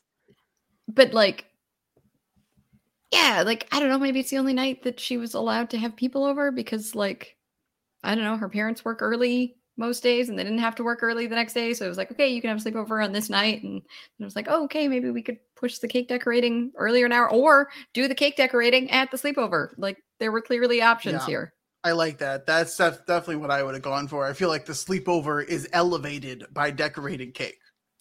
Who doesn't want cake at a sleepover? So like, I'm You very know? intrigued what sort of cake decorating is happening at this part. Enough to warrant a party for it, right? Like do you think everyone's getting like their own individual, maybe like miniature cakes to decorate? It's like a competition, a la like gingerbread house making type style, or like Christmas cookies type deal. sort of what I'm picturing. Yeah, like bowls of candy and stuff that they can like sprinkle, and maybe Mhm. some some of those like like squeeze tube icing Oh, yeah. things that you could like write on. Bunch of sprinkles. Oh yeah. Sounds amazing to me. I'd love to go to that party. Um, I think it depends who scheduled it first. Uh, I think it was a little hard to tell. Obviously, they both think they're in the right, but I think whichever was scheduled first should have had priority. Um, but if they worked together, then yeah, it seems like they could have found time in the same day for both. But anyway, there's clearly there's clearly tension between these two girls, and it kind of dampens the excitement that Daryl and April had for each other.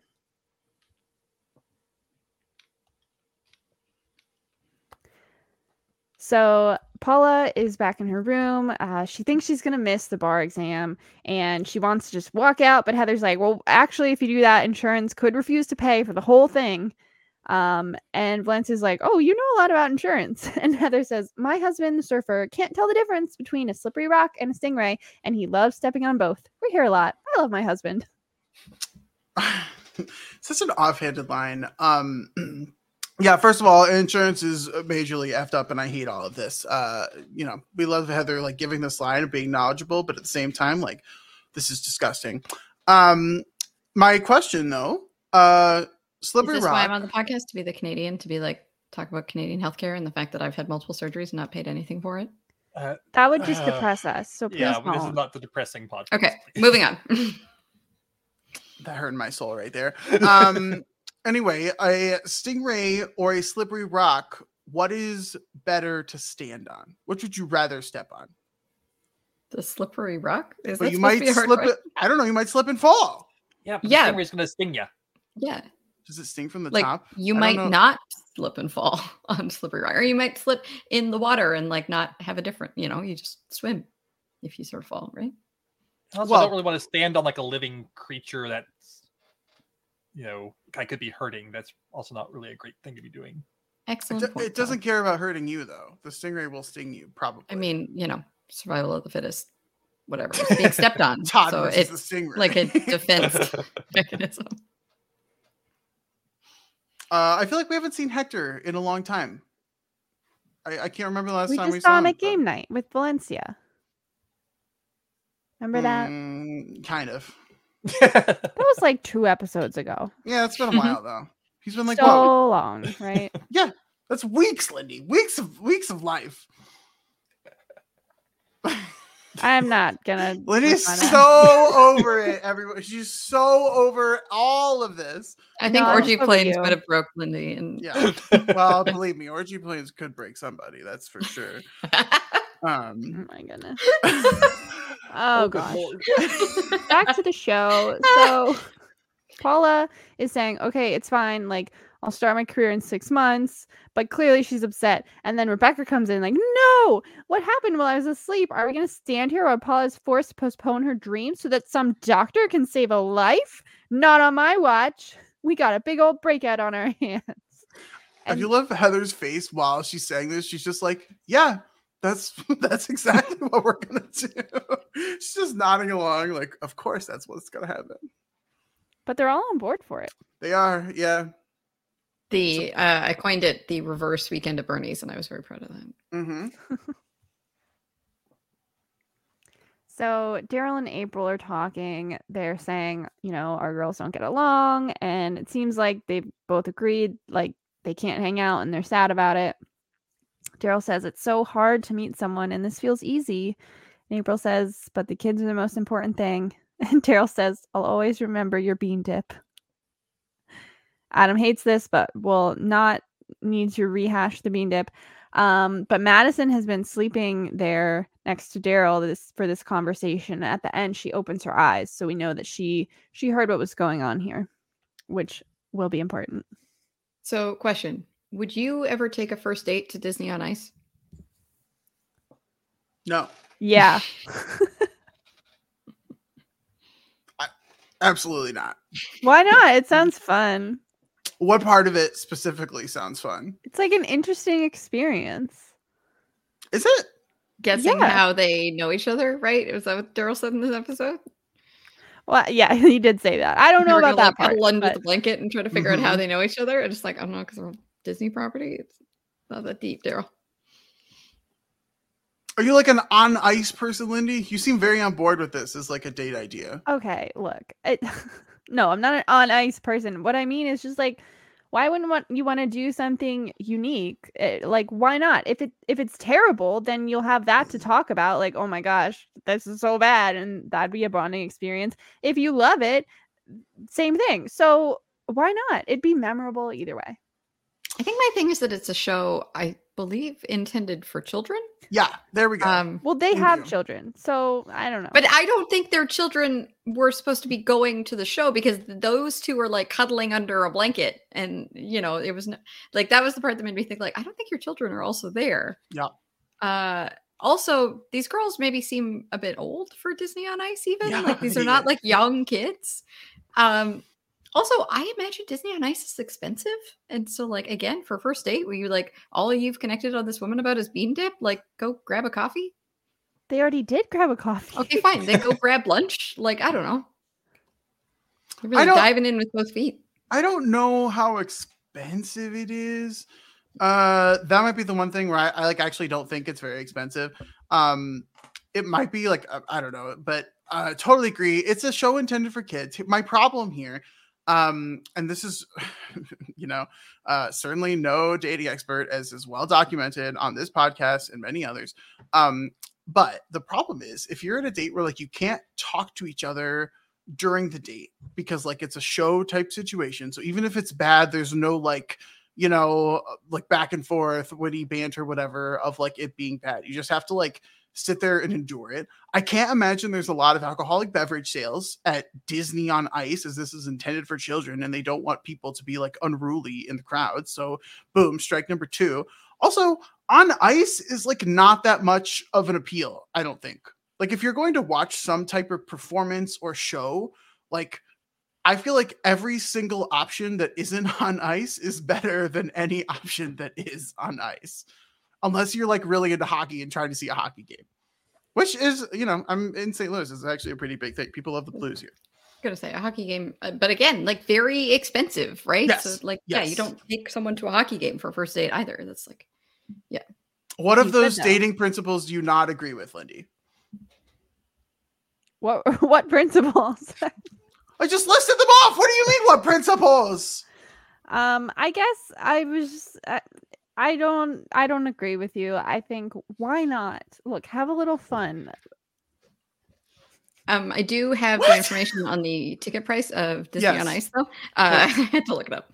So, uh, the most expensive rinkside tickets for Disney on Ice are about a hundred bucks Canadian plus fees. Uh, but upper bowl, like terrible nosebleed seats, 25 bucks a pop. So maybe it's not so bad. Yeah, Plus fees, but still. you know. Okay, There well, go. Lenny Not such a disagreed, bad idea but didn't all. give any details. So, but she does disagree. Uh, there's so many better ways to go on dates, in my opinion. You know, get somewhere where you can like actually have conversations and talk, like interact with something. Maybe there's multiple things happening. Are you saying you have to be quiet during the entirety of Disney on Ice? I if I'm going to see a show, listen, this is actually a huge red flag for me. If I'm ever like seeing a show with someone, or even if like a movie with someone, and they're talking during the thing, we're done. It's eh, over. Okay, that's it's it. different than seeing a movie. It's not a movie. It's like but it's like a show. It's like it's like a performance type thing, right? Like I feel like you don't. I don't know. I think Yeah, I don't know if you during talk- it. I think it's like talking during like Cirque du Soleil. Like I think you're also not supposed to talk during that. Yeah. The last, admittedly, the last thing I saw on ice was Dragon Tales way back when I was just a wee lad. Uh, it's been a long time since I've ever seen like a show on ice, so I don't actually know the decorum. But in my mind, I don't think you're doing a lot of talking during an on like a blank on ice because I they're don't like think I've ever seen an on ice show. They're like Neither have I. singing or ta- are they talking? Are they singing? Well, they don't have like ice where you live, Todd. It's too hot. It's a whole. it's like a whole thing. I feel like you're not talking a ton during it. Maybe. Lindy doesn't want to talk on dates. I don't know. Yeah, maybe I want to be quiet. Okay. Good for you. Lindy gets six dates in before she hears her dates. Yeah. Yeah.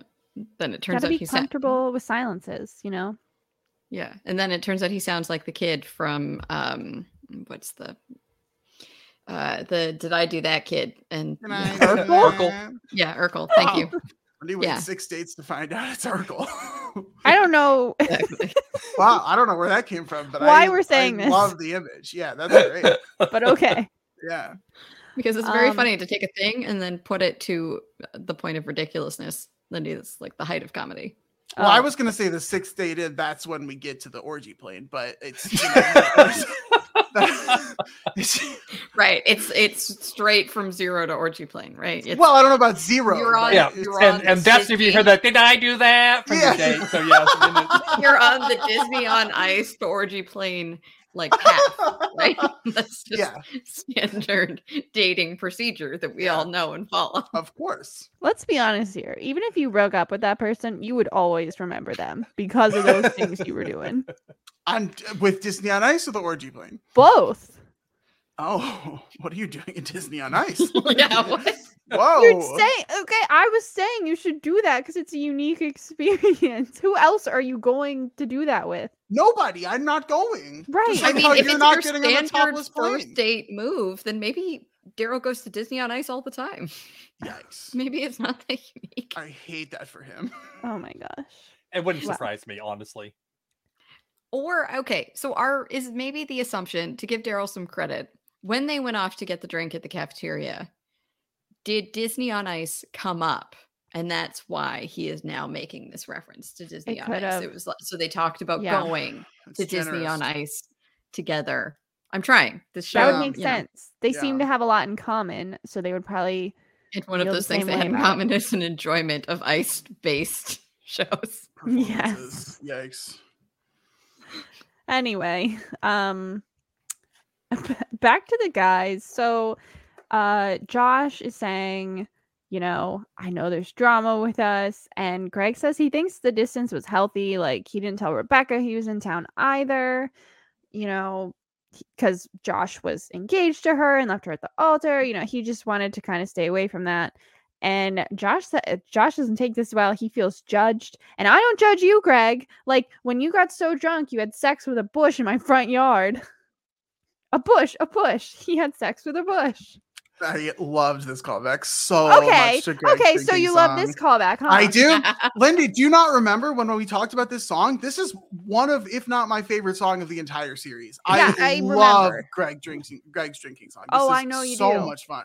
I know You say this do. with such visceral, like it's what? just a double standard. You like What this you- what? callback, you don't like the other one. The other Uh, one was a terrible situation where he brought Bean Dip on Oh, a bus. oh, oh! this was So a having legendary sex with a bush isn't a terrible situation.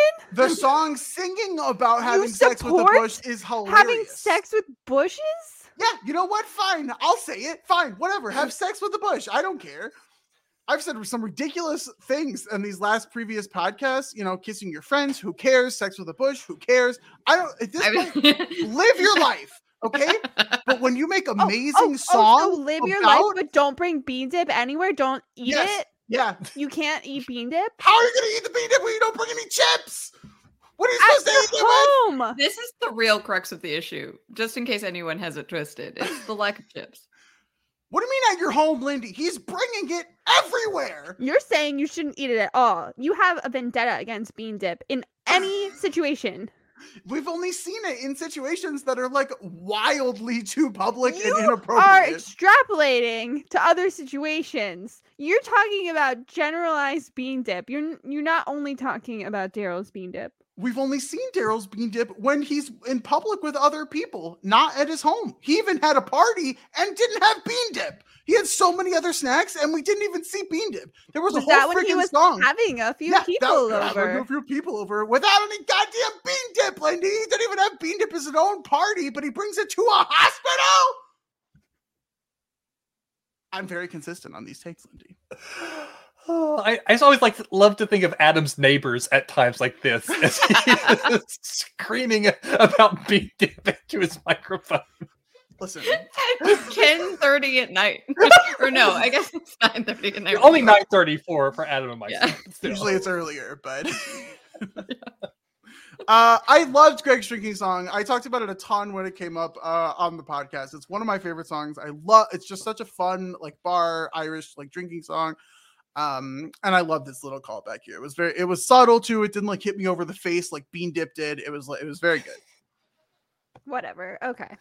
So What did you hate this callback, Linda? You love the other one so much. No, I love them both oh, okay. Well, then what? Why am I getting shit for this then? because you only like one, and it's Yeah, a double I have standard. opinions, Lindy. I'm sorry, like- but I don't like them. Well, we've been new. That's I mean, this is Yeah, what episode God. of the podcast? is This. Yeah, is the seriously. line of the We're over a year into this, Lindy. Like we have to, you know. I, I'm not saying I've learned anything new tonight. I'm just saying. Oh, I think we've all learned some new things tonight. anyway, um, yes, just like me, Nathaniel is saying, let's talk about anything else right now other than this. Um,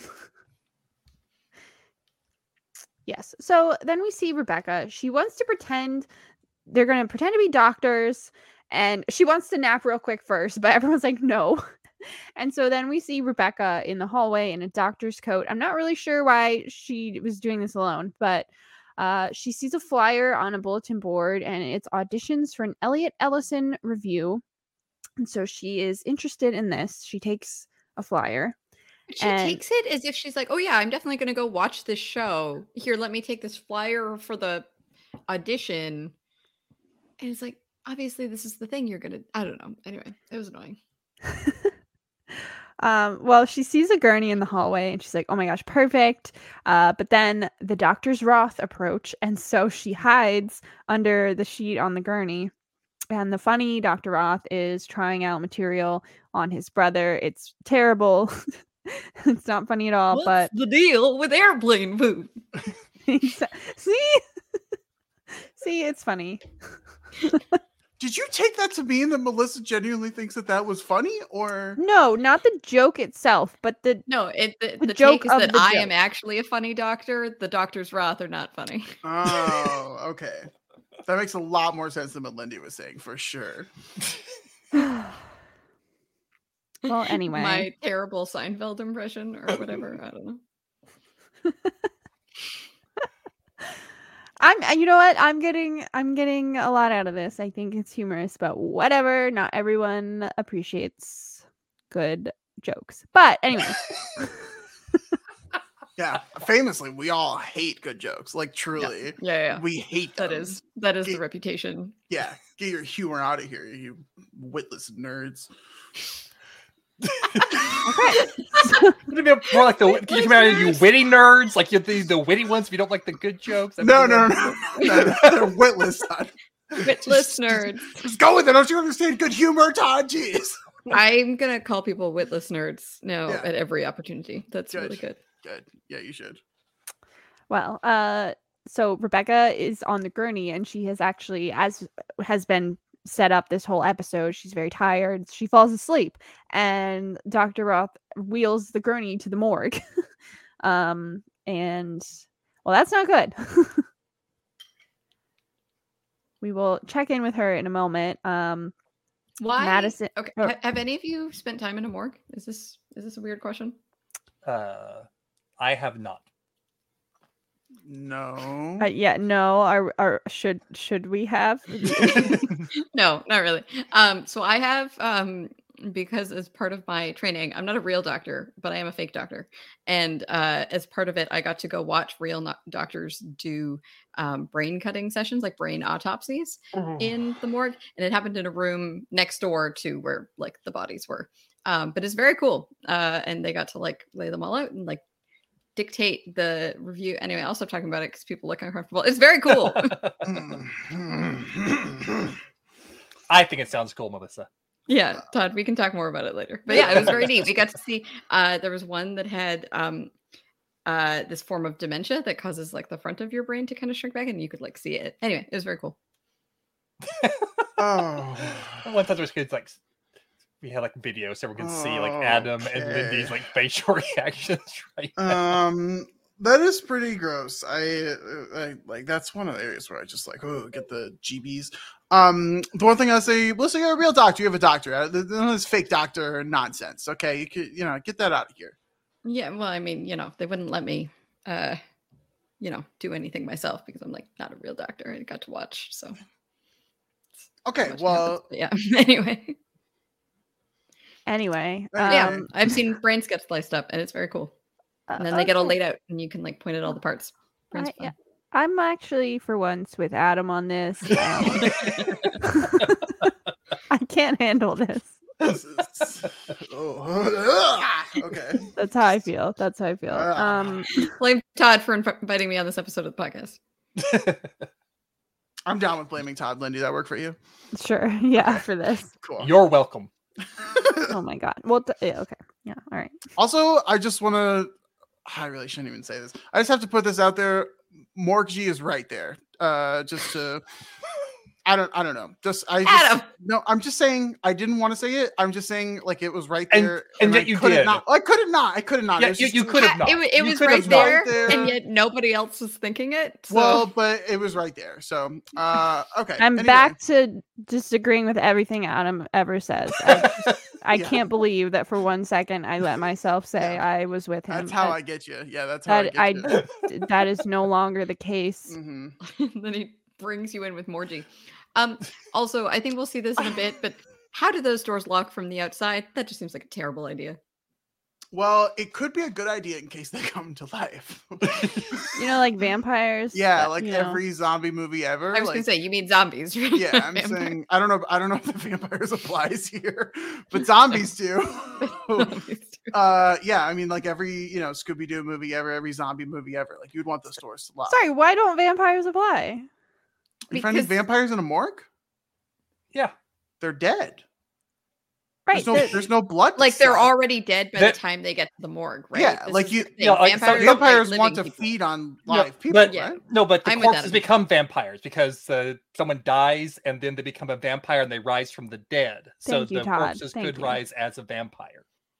I don't know, Todd. I Uh, think your his- your horror knowledge might be suspect. here. I Yeah, Are you Uh, really questioning Yeah. Todd's I know, horror I knowledge? know. It's a. I shouldn't be talking on a subject I have no knowledge of. I'm sorry, yeah, guys. That's fine. We accept your apology. I know I'm on the right side of it when it's horror themed, and I I said what Todd said. So Side note: As a bunch of uh, you know Veronica Mars lovers, iZombie, made by the same guy, Rob Thomas. There you Uh, go. a lot of it takes place in a morgue and involves Yeah. zombies. It's a very good show. Wow. Also We- filmed in Vancouver, just to tie it in. Of course. love the tie-ins. yeah. And we love Veronica Mars, famously on this podcast. We all have very similar opinions on all the Veronica Mars characters. We Uh, have the exact opposite opinion. It's so bad. we- but very, very many uh many actors including ones that people might have very controversial opinions about uh are on the iZombie show so Uh, Logan, so the guy that plays I Logan is hate to on ask. Wait, what? The guy that plays Logan is on iZombie but also other people show up the dad shows up like people I've never even heard the of iZombie, to be honest with you. So, It's really good. oh, see Todd should we podcast about iZombie after this? yes Oh, That's Melissa's vote. So. Yeah. okay. Well, what does Todd vote? I haven't seen it, but I I did know about it and wanted to watch it eventually. But Yeah, I still need to. I've I've watched like the first season. I still need to go back and, and finish the show. But I really enjoyed what I watched of it. Oh. Yeah. Even though we've already decided on another thing, I guess we. oh wait we- you have Well, we Oh, should no. put this. Oh, we, oh, I guess we'll put this back in the rotation. Maybe we're undecided again. I Well, mean, I mean, honestly, like the the shows that we're talking about uh, covering, it's not going to last forever. We will have to have other shows in our queue to cover eventually. Okay, so fair enough. We can put this in the in the right. queue. Well, this is a really good middle of the episode discussion here. Is, uh, Middle. Oh who- no. yeah, whose it's like an is hour and forty two minutes, middle of the episode. Listen, I said what I said. Uh, oh, my gosh. know. Let's move on. Okay, Madison and Daryl are in the waiting room. She's wondering why are we waiting when Paula is getting out of here today, and she knows it's because Daryl wants to see April. She says, "Look, me and Chloe, we'll get over ourselves." And Daryl insists that he's fine with this, but Madison says, "Well, maybe she's your person, and if you don't spend time with her, you'll never know." And Daryl just promises her it's fine, but obviously, from the look on his face, it's not. He was definitely interested in April. And I just want to say, as always, Madison, amazing. I also Yeah. feel like your daughter's having like some relatively minor disagreement is a pretty weak reason not to like go on a single date. I agree. I was like, I, I don't know why that shut down the whole thing. But it- it's not like they were like screaming at each other. They just And, yeah, and like had been bitter rivals for decades or whatever. It was like they seem to have had one disagreement and just like got over it very quickly. right. Like Yeah. I I agree. But it also seems very Daryl to like cave at the first sign of any sort of resistance. And because he is so obsessed with being like this the great dad, I can I can see him doing it. I agree it doesn't make any sense, but it also Daryl doesn't always make sense. So Hence the bean dip. We don't have time to get into that again. um so uh Heather and Valencia and Paula are all still back in her room wondering where Rebecca is. I again don't know why they sent her off by herself, but uh Paula suggests doing find your iPhone to find Rebecca.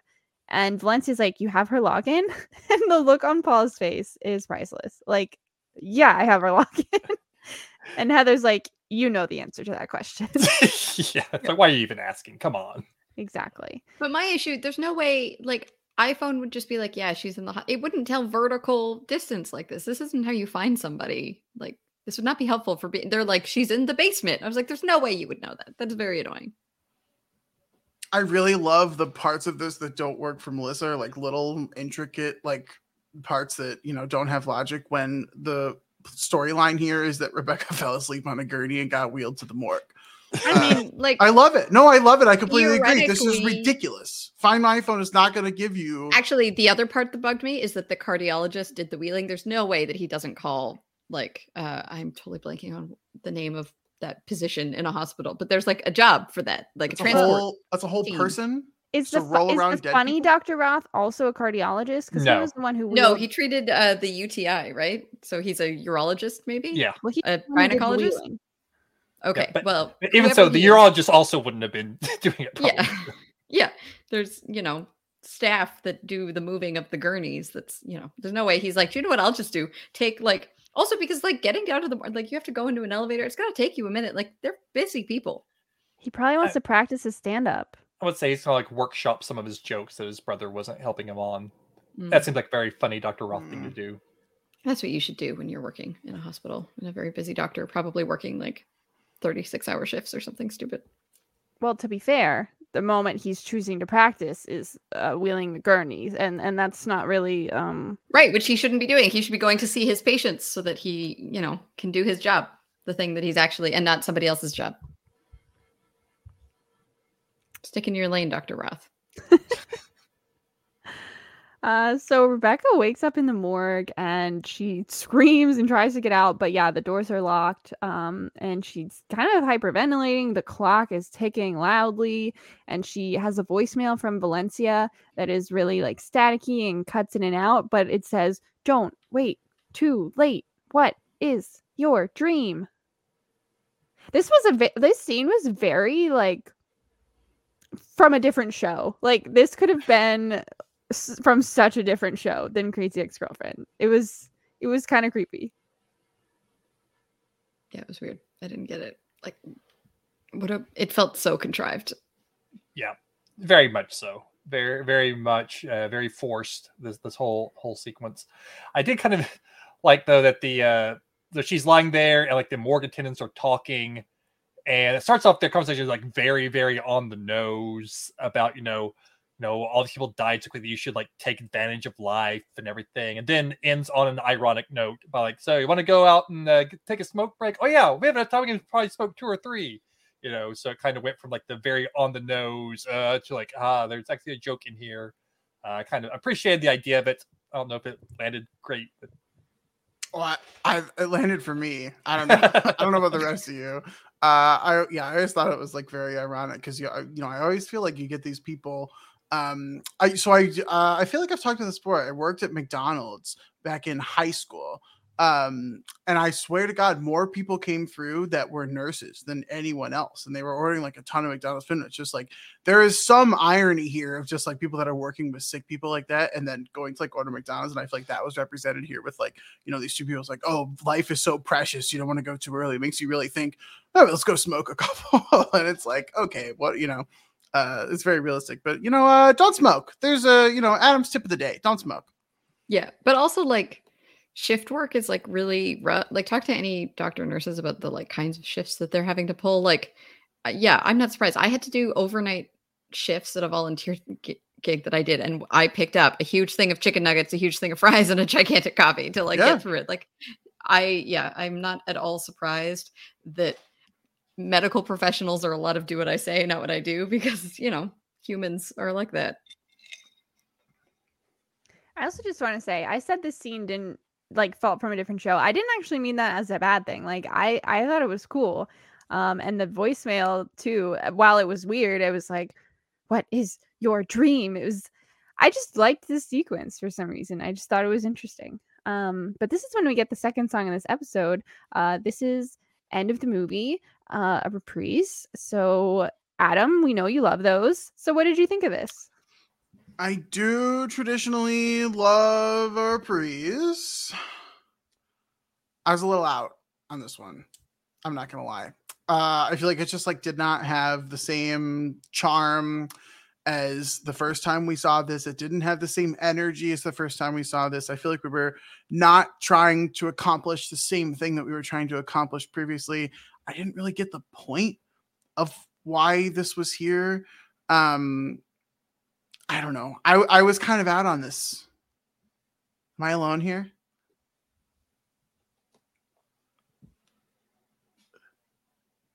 maybe. I mean, I, uh, I, I mean, I didn't love it. It's like not one of my favorite pieces, but I, I did, I did enjoy it. Uh, mostly, I thought that I, some I thought there were some funny lines. I, I like the whole thing about them all, all the corpses being named Rebecca except for the one, but still three Rebeccas is pretty weird.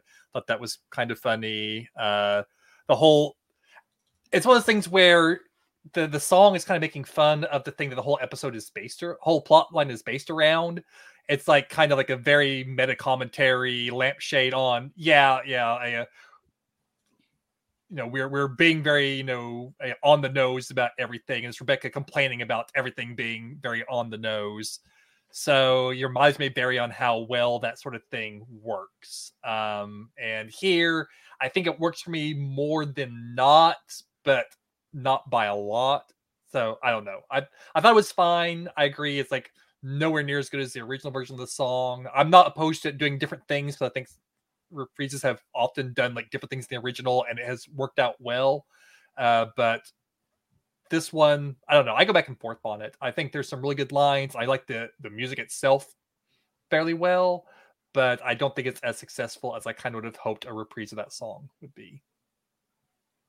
Yeah, I like the music. I I like the kind of meta aspect of it because I was getting kind of sick of this and like I thought the scene that came right before this was like kind of annoying and so then it felt like it was poking fun at the scene which I felt really I was like, "Oh, okay, you also feel like this is um being a bit much right now." And so then I appreciated them kind of like poking fun at themselves in that way.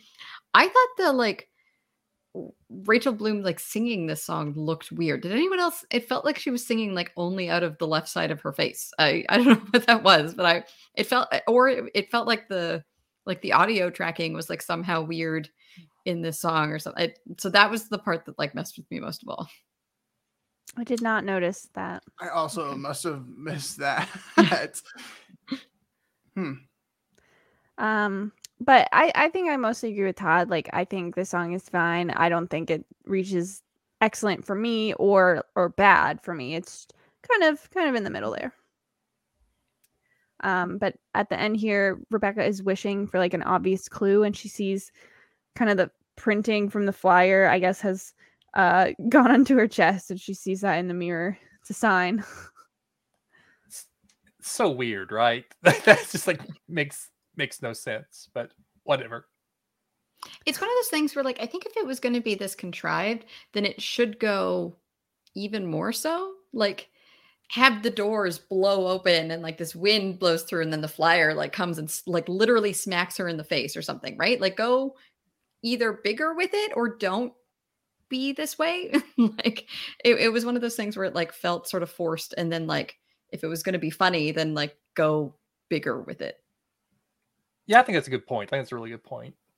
Yeah, I can see that. Like in you know the first episode when that arrow on the street you know falls and points down to Josh Chan, something like that. Yeah. But yes, she has found her sign, and then uh, Valencia and Heather burst in to come rescue her, so she won't be stuck there anymore. Um, so we see Josh and Greg uh, this is so funny. Josh is mad at Craig, says he doesn't deserve Rebecca. I was always nice to her. You're not good enough for her. And Greg is, uh, this is the best Greg moment in this episode. you were always nice to her. So sweet of you to leave her at the altar. really nice of you to join the priesthood and not even let her know. Yeah, I was so Where's I was so happy at that. I know because as soon as Josh started saying that, I'm like, "Oh, Josh, you did." But then Greg stuck up for himself, like, "Okay, good, okay, good." Yeah, someone's calling out the thing that Josh, to this day, still has not really apologized about, and still has not made amends to Rebecca for the horrible things that he yeah. did for, to her. You know what? He's done that. the opposite. He's now fleecing her in a rent deal. Uh, like it's ridiculous. Can't even apologize. Oh my yeah. gosh. Uh, but yes, I love that Greg pointed that out because yes, Josh's statement was just so far from the truth. But uh, Greg says he is shocked that Rebecca even talks to Josh, and that's when Josh kicks Greg. Uh, uh, that's extreme. And then they they both are kind of like, oh, okay, like we're doing this. They hold up their fists, and Nathaniel is like, uh, how about we all just like take a breath? And Greg Nathaniel like, being voice of reason in the room. You just you love to see it, right? yeah. And Greg is like, it is way too late to be cool here. They're gonna do this. And that's when we get the next song of this episode. Real life fighting is awkward. I'm I'm not a big fan of this song. Um, I think part of the problem is, is it's very kung fu fighting, and kung fu fighting is one of the songs that I am so sick of because there's just so many. Mo- Anytime you have a movie and like some sort of fight breaks out, what song do they play? Kung fu fighting. It's just like so tropey. That's played so often in so many movies, and it just like drives me crazy. So yeah, I've it's one of the songs that I used to like kung fu fighting song, and now I've grown sick of it. So this I already have like kind of negative associations with it to begin with, and then it's just it's weird to have this like character that we don't even see on because like it's not like Nathaniel is singing it. It's not like Nathaniel is singing about this horribly awkward thing that he's watching. It's like some disembodied voice singing about it. It's just like very odd. Um, I don't think the lyrics are all that that clever. Uh, the only thing about this that I really enjoyed was like the the West Side Story a moment. I thought that that was that was fine. Just them stopping to do like the dance break, have the choreographer come in and kind of walking through it, and, and like you know, I'm more I'm more of a singer who moves. That that bit really really cracked me up. But that wasn't really that was like you know a scene during the song, not the song itself. I don't know. Yeah, it's it's not a bad song necessarily, but eh. Yeah, I sort of like the different like types of you know the fact that it did like the space fighting and then yeah the West Side Story of it all, but otherwise yeah I thought it was kind of weird. Um, I'm assuming none of you have ever been in a fight. I guess define fight. have you ever thrown a punch at somebody else when you weren't in like some sort of class? Uh, kind of. I mean, it was like it was like elementary school. Like I wasn't there was no like big. This wasn't like Adam is a 21 year old like out there like in a back alley or anything. Um, I don't know but if I'd call elementary school Adam was a bit of a badass. No, no, no, no. no, it's quite the opposite. Um, as one might suspect. This song is dumb. Yeah, I mean, it's just it's not a good song. I agree with the West Side Story bit from Todd. That actually is like giving this a whole extra point in my head because I actually really did enjoy that bit, but like every other part of this was just so dumb. Um that being said, I'm not going to blame Greg for the fight here. Partially because I'm very biased towards Greg. Uh so just, you know, number 1 right there. Also, the second reason, perhaps the most important reason, Josh pretty solidly kicked him right in the chest. Like it wasn't just like a little, you know, shove or anything. It was like a full on kick from Josh. That was like pretty legit. Um and I Very aggressive. yeah, like I understand Nathaniel's sentiment, and it would be my sentiment too, right? If like let's maybe not fight here, but at the same time, that's like a fighting kick. Like you can't just like take that kick and be like, oh, hope dum dum. I'm gonna sit here in this room with you for the next however many hours because we both have squirrel flu. Like something has to happen there. Um, and so I really like can't blame Greg that much for it because of how aggressive they showed the kick. Like the kick didn't even need to be that aggressive to get the point across, but like the kick that we saw was a lot. Like I would not want to be kicked like that. He like really shoved him back. Plus, famously, Josh does taekwondo, karate, whatever. Who cares? Whatever it is. Um, and so you know, it's a pretty good kick. Lindy cares. She does one of them. Yeah, well, don't say who cares. I okay. Sorry, Josh just taekwondo, karate. I don't care. I think What you know, just one of them. karate. Yeah, but the, the show doesn't care because originally it was Taekwondo. Yeah, and now it's become karate. So the show- Oh, okay. The show doesn't care. Yeah, exactly. Uh, Lindy doesn't Yeah. care. Yeah, Lindy but he care. like he literally, yeah, I agree. Like started this, and then he has the line of like, "Oh, I promised I'd never fight someone who wasn't my like physical equal," which is just like the douchiest thing to say because there's like no way that that is the line, right? It's not like, "Oh no, you can." It's like, no, you can't like. You're supposed to like learn it and use it for self defense, or to ha- you're not supposed to like use it aggressively to like harm somebody else, regardless of if they're your physical equal or not. Josh. Um, so that was stupid. I have to point out the part where they're like fighting through the like classroom of kids and the line of uh where the guy's explaining squirrel flu and how it was transmitted from cows to squirrels. And he says, have to ask your parents how the cows gave it to the squirrels though. And I just like needed that line to get some air because it was just I, I don't even know what to make of it. Yeah. As he's using Schwami the squirrel uh, to illustrate everything. Yes, that was weird. Um, Maybe the cows and squirrels were on the orgy plane. we can't go there. Whole We new can't. definition of we snakes on a can't. plane. Oh my god. I haven't even said what I thought of the song yet. Um, what do you think of the song, Lindy?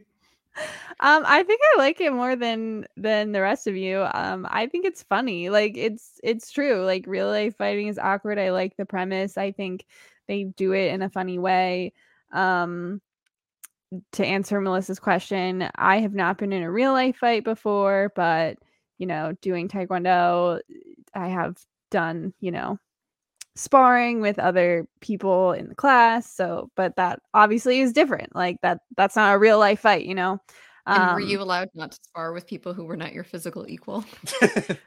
I mean, yeah, I guess I guess you could spar with with anyone in, in the same class. I right? Or like someone who is your physical superior, you know? yeah, But then could they wouldn't be allowed to spar with you, so that's the problem, I guess. yeah. I think Wendy- it's different when you're practicing than again if it was real life, you know. On a scale of one to ten, how much could you beat up Todd? Beat up Todd. Yeah, Well, first of all, I would never. not the question. I mean, Adam then.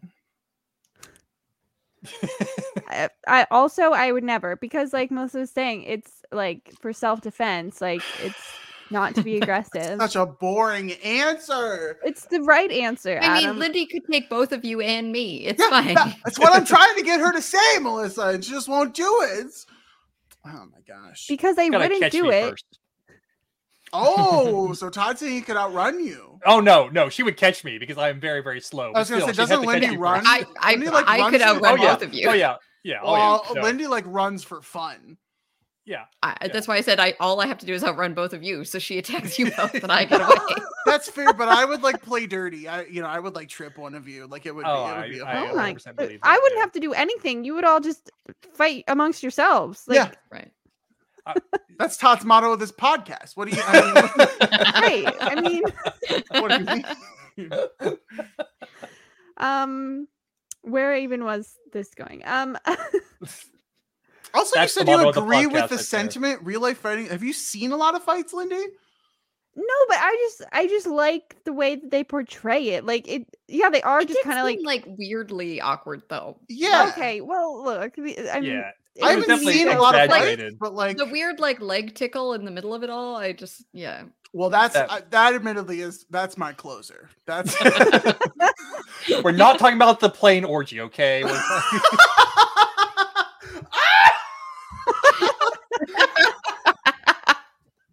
maybe the hardest Adams ever laughed here. that was out of nowhere from Todd. Just came in. oh my god! Yes. Wow.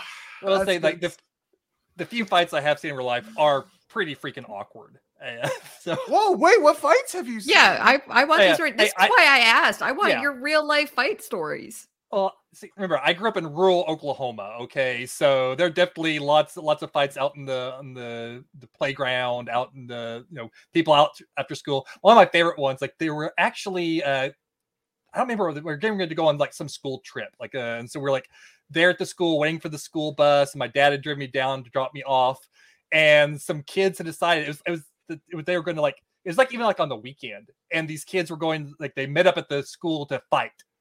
And so we look over and we see like this big commotion over on the other side of school. So we walk over there and these kids just kind of like rolling around the ground. They see my dad walking up, they stop. He's like, Oh no, I'm not a teacher. I'm just here to see what's going on. Proceed.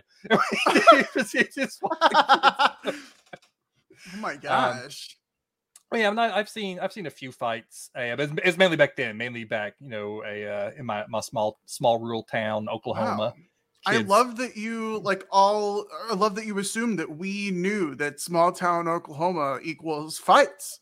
That was. I uh, mean, okay. I assumed it was all just standoffs at high noon as you were walking in opposite directions and turning around. That was my assumption, but uh, okay. Wow. I think Todd, Todd's probably seen the most fights out of all of us because I don't think I've ever seen like a fight. Yeah, I don't think I have either. There haven't been like really really big fights, but I've, I've seen I've seen a few few scuffles here and there. But Adam, except for the one you were in, which we Yeah. still didn't Again, hear well, any no, it- about. I was it was look very young. It was very dumb. Uh I was, you know, this is we really don't need to talk about this because I feel like I'm not I'm not like looking for sympathy, nor am I going to get it here on this podcast.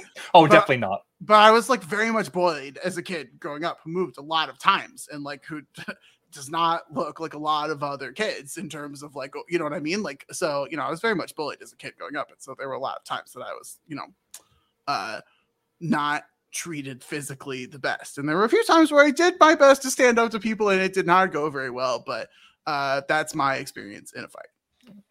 Not flashy or exciting or funny or even fun. Fair enough. Well, I think we do have sympathy for you. We're not terrible Yeah. people. Yeah. And this and this one case, we do okay, some okay, yeah. Let's see. Let's see. Um, yeah, I, I was actually very fortunate. But for now, we have sympathy for you. Yeah, Okay. actually, That means I have I- to say something to ruin it quickly. This is, this Yeah. is a very un- abnormal sentiment on the podcast. Talk about bean dip. No, no, no, no, no, no, no. We cannot. We cannot. Um, I just had a couple more things to say about the song. Uh, I love how Nathaniel is just standing there. Just he's kind of annoyed. He's kind of concerned, but he's not actually doing anything at, during this song to stop it for some reason. Because I think Um, Nathaniel could take both these guys. Yeah, but break up the fight. Why does he not like get in there and like Why push is that them his job? Let It's them- not, they're, but, like- they're grown ass men. They can do whatever. Yeah. I mean, yeah, but Like like he's- fighting in a hospital, by the way. Like I just I'm so over these two. That's why I feel like you go in and break it up. I don't know. I would have I would have been much higher on Nathaniel had he been like, okay, like let's stop here. And he like just go, he just all he has to do is walk in between them. Like he is far physically superior to both of them. And so just like put on, you know, two hands, just, you know, end it. I would I would have I would have liked to have seen that. He does. have redeemed him in your eyes? No. But uh, well, Melissa, I don't. I feel like you haven't heard the most recent episodes of the podcast. Uh, you know, there's been some good Nathaniel moments and good Nathaniel episodes. So, and I've acknowledged them as they've come. Yeah. I th- I think that I've been pretty fair with Nathaniel overall, especially as of late. Great. Yeah. I do. I mean, at the end of the sequence, you know, he does try to like pull them apart and everything, and then he just kind of gets sucked into it. So I think that's kind of part of the, the issue there. So he Yeah. literally does do the thing Adam was saying he should do. Yeah, he waits a little while. Like, he to do it. takes his sweet time. Yeah, I mean, he, Well, Yeah, I you gotta let the song happen, you can't have a musical show and then complain that they like stop down for the music. Oh, Adam can complain about anything. Thank- Come on. yeah. Thank you. Um, I also I like the part where Greg picks up a real weapon and it makes everything too real. And he's like, Yeah. "Oh, whoa!" And we're all like, "Whoa, whoa, whoa!" And he puts it down. Yeah. Um, I thought that was really funny.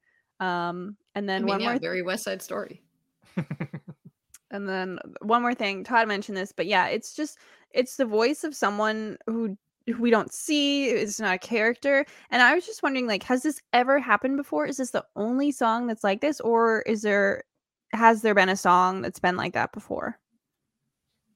I couldn't think of one off the top of my head. I was trying to think, and I don't recall any time where it was just like a. I guess the the closest would be like the end of the movie, but we do eventually see Josh Groban pop up.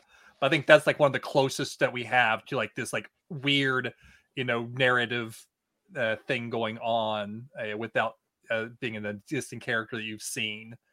Um, that's probably the closest. Even then, we do see Josh Groban, so it's not a hundred percent the same. Yeah, I wouldn't really count that as being the same. You know, it's the- Josh Groban. He's Yeah, Does the theme count? Like the season four theme? Kind of. I don't guess yeah, that is a person that we don't see. Yeah. Yeah. yeah. But I think, I guess, I think more in terms of like the actual like like in episode songs more than theme songs. I kind of think of the theme songs are like a separate beast in a way. But Well, anyway, um, yeah. So uh, after that song, we see uh, Chloe and April uh, walk in the waiting room. Chloe says she left her phone there, and but she and Madison like nod at each other, and they walk out together. Um, and then of course, classic moment: the coughing boy runs in and coughs on Darryl and April, and then Chloe and Madison approach, and they're like, "Have a fun quarantine." enjoy spending lots and lots of time together and they're both like holding masks over their face Yeah, but like Madison or Chloe, I can't remember which is which, like holds the mask like away from her face to talk to them and then like holds it back. Like, no, they can't. It plays poorly today. It certainly does. Uh, I I do remember just not having a problem with that element of it when I watched this the first time because, like, you know, Yeah. Did Also, you I'm watch sure this the first seen- time in 2020 uh, it was before lockdown, though, wasn't it? I don't know. I don't remember. There no was like two months of 2020. we we met in 2020 and then i recommended the show for you All right, don't think about it too much. You know, Okay. Yeah, I swear, both scenes with the cough boy, um, the nurse at the reception is not wearing a mask, and then when they like scan back to her later, she is wearing a mask. Check it out. I don't think I'm lying about this. oh no, no, definitely. It's like she sees the kid and she grabs because she's definitely like holding. She doesn't have the mask on um, the first time at least. She's like is holding the mask over her face. I feel like so. uh But yeah, it's definitely like she sees the kid coming and she like masks up super fast. She's super efficient at it. Like I feel like the little cough boy has run through this office many, many times. So she is very, very well trained at putting the mask on super quickly. put a leash on that kid. What are we Yeah. doing here? yeah this Lock him uh, down. i this uh yeah this uh also, the nurse has like maybe then been exposed to squirrel flu like many times. Oh, I don't know, like how quick on the draw she is with that mask. Yeah this whole thing bothers me uh, a lot this whole plot line of the squirrel flu i i don't think i really thought about it the first time i watched this back when it came out but now i'm like oh no i don't like this i don't like this at all. No one is taking it seriously no one seems to be concerned that they're going to be infected with squirrel flu the hospital is not con- doing what they can to keep that little uh, child you know in the right room and not coughing on people and no one seems to get sick no one seems to care about that and also i just wish that Madison and Chloe could have come up with a better plan to get their parents together than having them exposed to a disease. I I know they're children, so they're probably not thinking about that, but I didn't like that as the the way they're getting them together. Seems like they could have done something else, but yeah. And can we all just agree that the little cough boy is a monster? Like he's just Yeah. like like a little monster, like going around trying to infect people, and like God, fight for the little cough boy. Yeah, he's like a, a little sociopath in training there. Alternate idea. Tell them that there is a deal on bean dip in the cafeteria. They both- Like you parent trap them, right? You like both they both come in being like, Oh, I'm here for the deal on bean dip. Oh, Oh I turn around and there they are on either side of the cafeteria. I feel so betrayed that we used the the glorious movie of Parent Trap and put Parent Trap is one of the greatest masterpieces of all time, and we have officially tarnished it forever with Bean Dip. I don't even know if I'll ever be able to look at it the same again. We've made it even better with Bean Dip. Um, but Chloe and Madison take a photo together. Chloe says, All Graham, you're tagged. And Madison says, Fizzy. I love that they have Madison use the word fizzy, which, if you recall, is the word that Rebecca, you know, made a thing kind of by accident. I loved it. It's caught on. Is there some sort of status associated with who posts the photo and who gets tagged in the photo? That felt like that was like some sort of like negotiated mm. thing in that moment. Apparently. Like, why can't they just like both post the photo? Well, I feel like you don't want to. I don't. I don't think you want to have two people posting the same photo. That would be like Yeah. scheduling a cake decorating party and a sleepover on the same night, you know? Yeah, because well, if you're both posting the photo, then like you're fighting for likes. You know, like who who has more likes, stuff like that, more Mhm. comments. I don't use Instagram. Is that obvious from everything I'm saying? uh, but I feel, uh, yeah, I feel like you don't have two people post the same thing. Lindy, I feel like you're probably the biggest on Instagram out of all of us here. I guess I'm not sure about Melissa, but um yeah, I see what I I think I agree. Like if if both people post it, then are people going to like both of those photos or are they going to like the one they saw first and then they won't care about the second one. So I understand why only one of them would be posting it. Um Yeah. so Yeah. I can To see give it. you an update on my Instagram use, I posted a photo at a wedding that I was at about a month ago. And before that, Oh. the photo that I'd posted was from February 2022. Or sorry, 2020. 2020. Yeah. Okay. I don't think Well, I've ever tracks. posted. I don't think I've ever posted a picture to Instagram. I have an Instagram account so I can look at other people's Instagrams, but I don't think I've ever actually posted a picture to my Instagram. Adam, do you have an account? Yeah, I haven't logged in in probably three years. I was gonna I feel like I might follow you on there, but Do you? I don't know. Should Let we me see? Should I? It's not even downloaded to my phone. I'd have to go download because I also don't. Oh, maybe not. yeah, I would typed in Adam H and nothing. Well, I would, it would probably, you know, it'd be under my classic Adam. oh, Piano name. Man Adam. Oh yeah. Uh, Piano Man. okay, it's downloading. Scintillating podcasting. Here we folks, just go. scintillating. Sorry, Adam everyone. downloads an app on his phone. Oh, okay. Do you Oh, want I to guess? found The, it. do you want to guess the total number of posts I have for people I- not named Lindy? Because Yeah, I probably already just know. uh, total number of posts, Hmm. and then when that post was from. Well, you just Do- gave it wait, away. does that mean you have one post? There's one post. oh yeah, okay. There's just one post from August of 2020. Okay. Tough. So until a until a month ago, you had me beaten. yeah. Well, okay, this okay, this photo is actually a little funny because Adam's got a photo that's got kind of those like um what are they called? Like eh, like something kind of like a banner over it. Uh so there's one banner that's like stay home, it could save lives. But then like over top of that, there's another one that's like blocking part of that that's like hashtag Black Lives Matter. So it's like Yeah, it's my one post. you covered up there. one of the messages with Listen, a different message. I had to make sure that uh, all part, you know, uh, so Right. like four out of the six people, it's not even just me too. If four out of the six people in this picture, I don't even talk to anymore. Um, so, so uh, This was posted the same month we met, and you still talk to me, but you don't talk to these people. Yeah, you should feel lucky, Lindy. yeah. Jo- Lindy replaced them all. That's what happened. He Yeah, met Lindy and it's like, I don't need these people anymore. Done with these. I've got with Lindy. these. Wait, yeah. Adam, who else did you start talking to since August 2020? Uh, it's Todd and I. But Oh, we, we've been your friends. why? Well, no, but I why did not? I I'm implying s- Todd, Lindy, and I replaced all your friends. Yes. Okay. Yeah. Facts. Okay. Yeah. that's- I can't even argue with that. Yeah, that's absolutely true. Um, although there was a, I feel like there was actually a pretty decent amount of time after I met Lindy before I joined PSR, because Hmm. famously Lindy is the reason I joined PSR. Mhm. I So, know, right? Isn't Yeah, that so funny? Yeah, she's so proud of herself for that. I am. um, You should yeah. be. Uh, she, yeah, she should be. She certainly should be. Um, what were we talking about here? Instagram. Instagram. Okay. yeah, But yeah, I asked yeah. if it was like a status thing. Wait, Lindy, clearly did you just follow? I feel like you didn't even follow me. You looked me Well, up. what's the point? You don't post even- anything. What if I started post? What do you want me to post? Are you gonna post? Post about know. the podcast. Why not? yeah, you could like, you know, take a screen grab right now and post it. Do you want me to do that? Instagram. Do you want me to No, no, no, no, no, Yeah, no. yeah, I don't. No, no, no. New post. Oh god. You probably don't even know how to post at this point. Like, no idea how to post. I just clicked the wrong button for sure. what is a reel? what is it?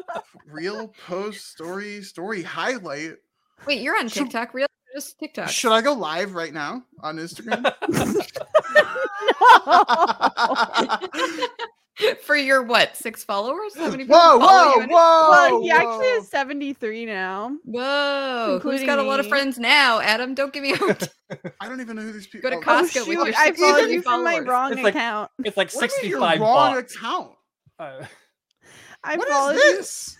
I followed you from my Animal Crossing account. Oops. Ah! You have an Animal Crossing account? You've okay. literally mentioned it on the podcast. Let me just follow this back. Okay. Wait, what's I the am- Animal also, Crossing Todd account? started following me before you did. How did Todd beat you to the punch? Wait, Todd's maybe not that's why. Wait, maybe that's why I'm not following you because it's my Animal Crossing account. Maybe I'm following you on my regular one. Even... So I was gonna say, I think I'm following Adam on Instagram. What do you? How? How is this even possible? I literally have not posted since we met. I don't know. I know, I mean, I literally just started like a, following you like during hey. this. Oh, I don't follow so- you. Oh my gosh. I'm following you now. Wait, I do follow you, so I was the only one of the three that Yeah, was following. we Adam we all already. know who the real friends are. Yeah. Yeah, okay. I mean, obviously. Thank you, Melissa. I appreciate your support. Should I I'm start sorry. posting? What do Are you you saying to? we're not real friends? What do you want me to post, Lindy? Anything you want. Bean dip. That's how bad bean dip is. Uh. Well, okay, the ma- problem is we uh, we haven't met in person, so we don't have any photos together. So you can't post those. So True. if you, if it's not going to be me, then I don't care what it is. That's that's actually this is a brutal look for you, Lindy, because I have met the other two people in this podcast. in person. know. Yeah, I was gonna say I do have a photo of that. That is Yeah. tough. Yeah, that's unfortunate. Maybe one day, Lindy, when you come to come to Vegas with us soon. We're going to Vegas. You should come. Why don't you just come here? I uh, did. I did do a whole no, East Coast No, trip. you didn't. You Yeah, I did not. You did not come to where I am. That's It's because you were gone when I you were gone when I was there. You had a wedding or whatever. well, that's Anyway. that's your problem, actually. We are so far off track. Yeah, it is. Go for yes. And I have been yawning a lot, and we're not even done yet. Okay. We're close. Where even are Kind we? of. Okay. Back to the um the guys. So Nathaniel is saying like after Rebecca dumped me, I went out and bought all these books on like ethics and kindness and stuff and you know, I've learned a lot and the opposite of love isn't hate, it's indifference. You guys fought cuz you care about each other. And Greg and Josh really seem to get on board with that immediately. Greg is like, "I care about you and I always will." Josh says, "Me too." We're not best friends anymore, but we're still bros. And Nathaniel is all about this. And he puts his hand in the middle and he's like, all for one. And then he makes them put their hands in two. And he's like, and one for all. Yeah, because earlier he'd like like we could be like the three musketeers. I called D'Artagnan, and so again he calls D'Artagnan again here after they do the all for one. Yeah, I, I really is like. funny. Is D'Artagnan just like obviously the best three musketeers? I couldn't name the other two. I have no idea. So Uh, let's see, D'Artagnan and Porthos, and I can't think of what the third one. I can't see what the other names are. Okay, so But- D'Artagnan is just the best one. I think that's the best name for sure. Yeah. This is bad because I like I've read Three, Three Musketeers, and so this is really brutal to not know. Yeah, But I don't I've seen know. I've seen multiple versions of the film, but uh, it's been Well, a while. Adam, that's gonna be our quiz today, so get ready. It very well could be. It really could be. It, uh, yeah. But yes, I love friendship, Nathaniel. I love I love what's going on here. Okay. um so Paula and Rebecca returned to her hospital room. Apparently they actually got out and came back and no one noticed. All right. um, Not buying it. You were gone for six hours plus however long it took you to get there and back. Like, Maybe she finished the test early. She, No, she didn't, test 'cause- Because as we'll see, Rebecca was there for all six hours. yeah. I also find it wild.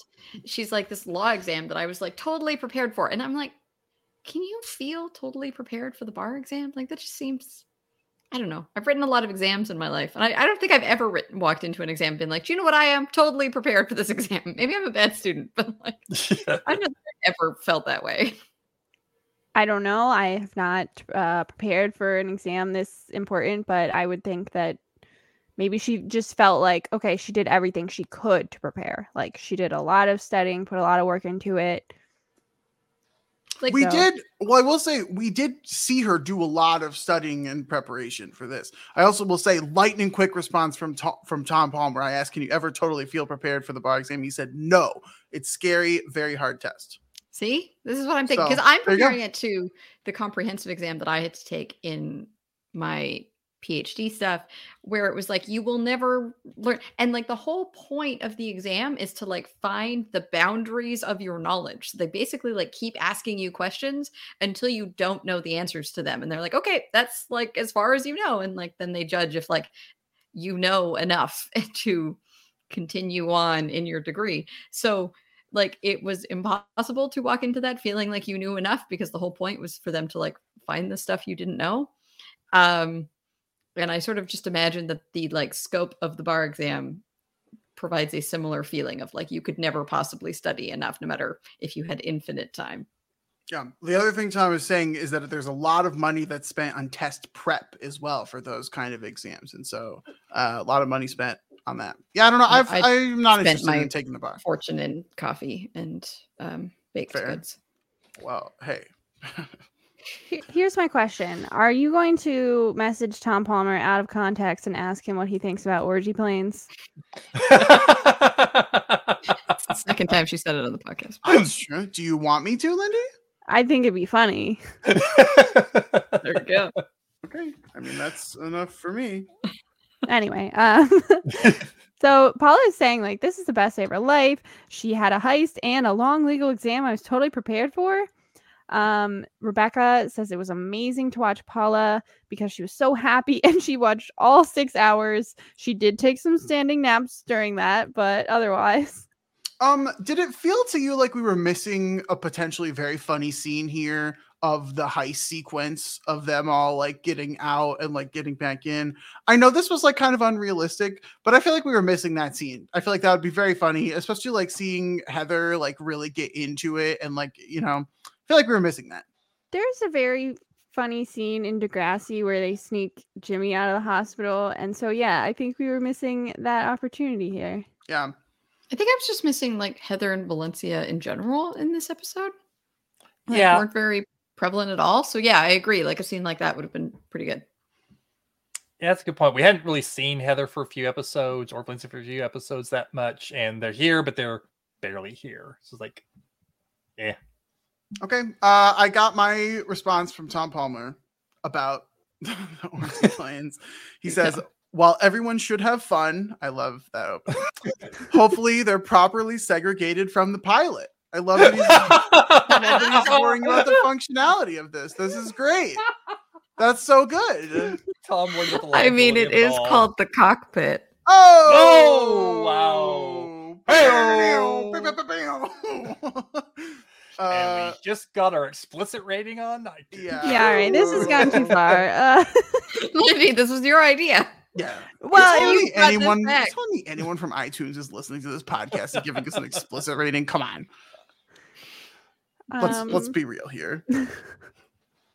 let's be real. Uh, Rebecca is. Is that a be a real joke? Are you are you doing BeReal, Indy? I feel like I've seen a lot of those on TikTok, but have never. No, I don't. I'm I don't have it. Okay, I'm you're not. Todd, Melissa. No. No. No. Whoa. uh, Okay. I don't know. I'm just asking the question. Uh, Some people, uh, some people are really into it. I'll be Is real right now. over the age of 25 into it? I, I don't know. They're not in my circle. I'm I'm trying par- to be real quick. Yes. of getting to the end. Okay, we're almost there. Actually, for for once. All Mhm. right, we're getting there. This might For be once. less than four We- hours. Okay. Maybe. Eh, maybe. We got Oh my gosh. Okay. Rebecca envies Paula for going after her dream. That's when Paula asks, Oh, you're not happy at Rebetzel's? Rebecca says, I just haven't found my thing. Rebetzel's was just the thing I did next. And Paula asks if there's something she dreams about. Rebecca says, There is, but it's dumb, and I've never had the courage to pursue it. And Paula says, You know what? We are all going to end up in the hospital basement for real sometime. And before that happens, maybe you should give this dumb thing a try. And I think it's understandable that Rebecca would be like, "Oh, like I don't know if if people are going to like judge me for this or if this is like just a dream that's, you know, not serious enough and and just worry about that. I I totally understand that, but I love that Paula's like, "You should try it." Like she's I mean, basically saying like life is short. That's what AJ was saying except in a meaner way. Maybe it's just because Rachel Bloom is so talented. I just find it so hard to believe that she has never done like musical theater, like community theater of any kind. It's just, well, she was busy being a lawyer for a long time. I guess, but like, I mean, we've we- seen her like do multiple productions, right? Like we've Yeah. seen not only the summer camp, but we've also seen what was it, the college In thing? college. She was with that guy who was a jerk. Yeah. like we've think- seen her do musical theater before. Yeah, but Right. not a lot. And there were kind of negative things associated. Like the last one that we've seen her really do was the the college thing, and there's some negative associations with that. And then she like dove into the lawyer thing and kind of put it on the back burner. And even if she tried to do it in the in the jail, try to get the theater stuff going on, she's like basically, you know, everyone hated everything she tried to do. So she hasn't. So she's tried a little bit, but I feel like it's always been like something she's interested in, would like to do. But every time she's tried to do it, things have gone poorly in a lot of ways, and so uh, I think that she avoids it because of that. She's also been very preoccupied uh, with the men in her life, especially, you know, since she got to West Covina. So I think she just hasn't had uh, the time at some points and like the focus on on what she's actually passionate about, you know. Going back to the song Without Love, You Can Save the World. like she has uh clocked a lot of hours on love and not so many on on the theater. fair enough. So she and Josh are at their house, at their apartment, whatever. but I wouldn't really call it Josh's, actually. Um, and Rebecca is telling him that she signed up to audition for the local theater production. She says, "Do you think I'm insane?" And he says, "No way! Like you're clearly so happy about this." And she is. She's so excited. She says, "It feels right." Um, I think that's something she also said about Rebetzel's before. Um, when she started that, and she says, "Theater always comes up in my life." And we've obviously seen that i feel like we pointed out whenever that happens um and josh says that she'll be amazing and she says you know i'm glad you're my roommate. Who would have thought we could just be friends? And they hug and classic josh has got this confused look on his face. I feel like I know what people are going to say, but do you think you can never be, just be friends with an ex? Um, yeah. I don't know. Is that? I don't think that is that a hot take. I feel like you can. No, I was actually expecting you to say the opposite. No, I mean, I think you can. I don't know. I mean, like, just be a like mature adult about the situation and just like move on. I don't know. I said on this podcast that I would live with my ex for eight dollars a month. So, like, I don't know. You're- Yeah, did be friends with them to do that? I think that's the question. But That's true. I've lived with people Absolutely that I'm not, not yeah. friends with. So actually, that, that actually is a really good point, Todd. I don't know. I feel like you can. I've, I mean, I'm not saying that that is like always the situation. I think there are certainly, you know, situations that are not that way. And I, am not trying to say that every time, like, you're just going to be friends, but I feel like, I feel like you could be. No? Yeah, this is much less spicy than I was expecting. no, you can't be friends with your ex. There's, you're still in love or you hate each other. there we go. No, I mean, I don't, I don't think it's that dramatic. Though, I'm just no? trying to stir up drama. It's fine. Yeah, no. I will say Todd, my well, yeah, like do you big agree? experience of this is that I was in a two year relationship, and then but it was like he had become friends with all my friends, so I was like, well, I'm not losing my friends, oh. but like you're living with one of my friends, so like I guess you have to like say. So then we would like sort of had to become friends. And it was like awkward for a bit, but then it got good. And then I was like, oh yeah, I'm like really proud of us. We've like become friends. Uh, and then like a few more years passed. And then uh we talked about getting back to, together and i was like hey we've thought about like the reasons why we broke up and how it might work differently this time and he said no and i said okay then we're not getting back together uh, so and then he's like okay then we can't be friends and then we stopped being friends so yeah. Oh wow, that was a real roller coaster Wow. ride Yeah. I, my I really got sent on a ride Yeah. With that whole So, situation. okay. that was i i feel like i used to have like a really good success story with this and now Yeah. I, I don't have any um friends with your ex It- well, stories. it doesn't work if one of them doesn't want to just be friends. Yeah. Right? Like that that is the deal breaker for all of this, right? Like I think both people have to just want to be friends and then I think it can work. But if that dynamic is ever shifted then I don't I don't know how I don't think it happens. Hmm. But also like having an ex be friends like with your friends is also very relatable. Like one of my best friends who doesn't listen to this podcast, Michelle, is like still really good friends with an ex who like hates my guts uh and is married at this point. So like, you know, there's a lot of drama there, but like, you know, we're still good friends. She's in my D&D home game. Like we talk literally every day all the time. So like, you know, um I don't know what that story was to say. Just like friends being friends with exes. This was just me oversharing, I think. Um, what else is new? Lindy, Todd, do you disagree with any of the sentiments that I said? I have no hot takes about this. Um, Yeah, no, I, I agree. I think I think it's definitely possible. Uh, Like I said, like the both sides have to kind of want to just be friends. But uh, yeah, I definitely think it's possible. Well this was much less entertaining Yeah, that's thought it so would we're boring. moving on Yeah. Well, that's why I'm going to move on yeah. to um, a I- pair you of know ex- what? I'm sorry to everyone. I'm sorry. I feel like I usually pro- uh, provide better takes than than what I just said. I- then that's- you're that's- like perfectly reasoned Yeah, like if people can be mature adults then sure no, that's my Yeah, bad. That's I on me. you. Yeah, that's my bad. I'll do better next time. I promise. Will you not interrupt me next time as I'm already moving on? Who knows? oh my god. I think we know. I think we know. Okay. Wow. Uh, moving on to a pair of uh, people who are about to break up. So uh, Rebecca walks outside after talking with Josh uh, to talk to Greg. Uh, Josh is watching from inside, a little creepy, but okay. Um, and Greg first, like he asked about Paula, which I thought was nice. You know, he wants to make sure she's okay. And then Rebecca says, you know, you were right. I was behind on therapy, but I started doing the work again and I'm finally on meds. After we fought, I felt abandoned. I got really drunk. I went to Nathaniel's apartment and I also had a weird massage moment with Josh. And Greg is like, Rebecca, come on.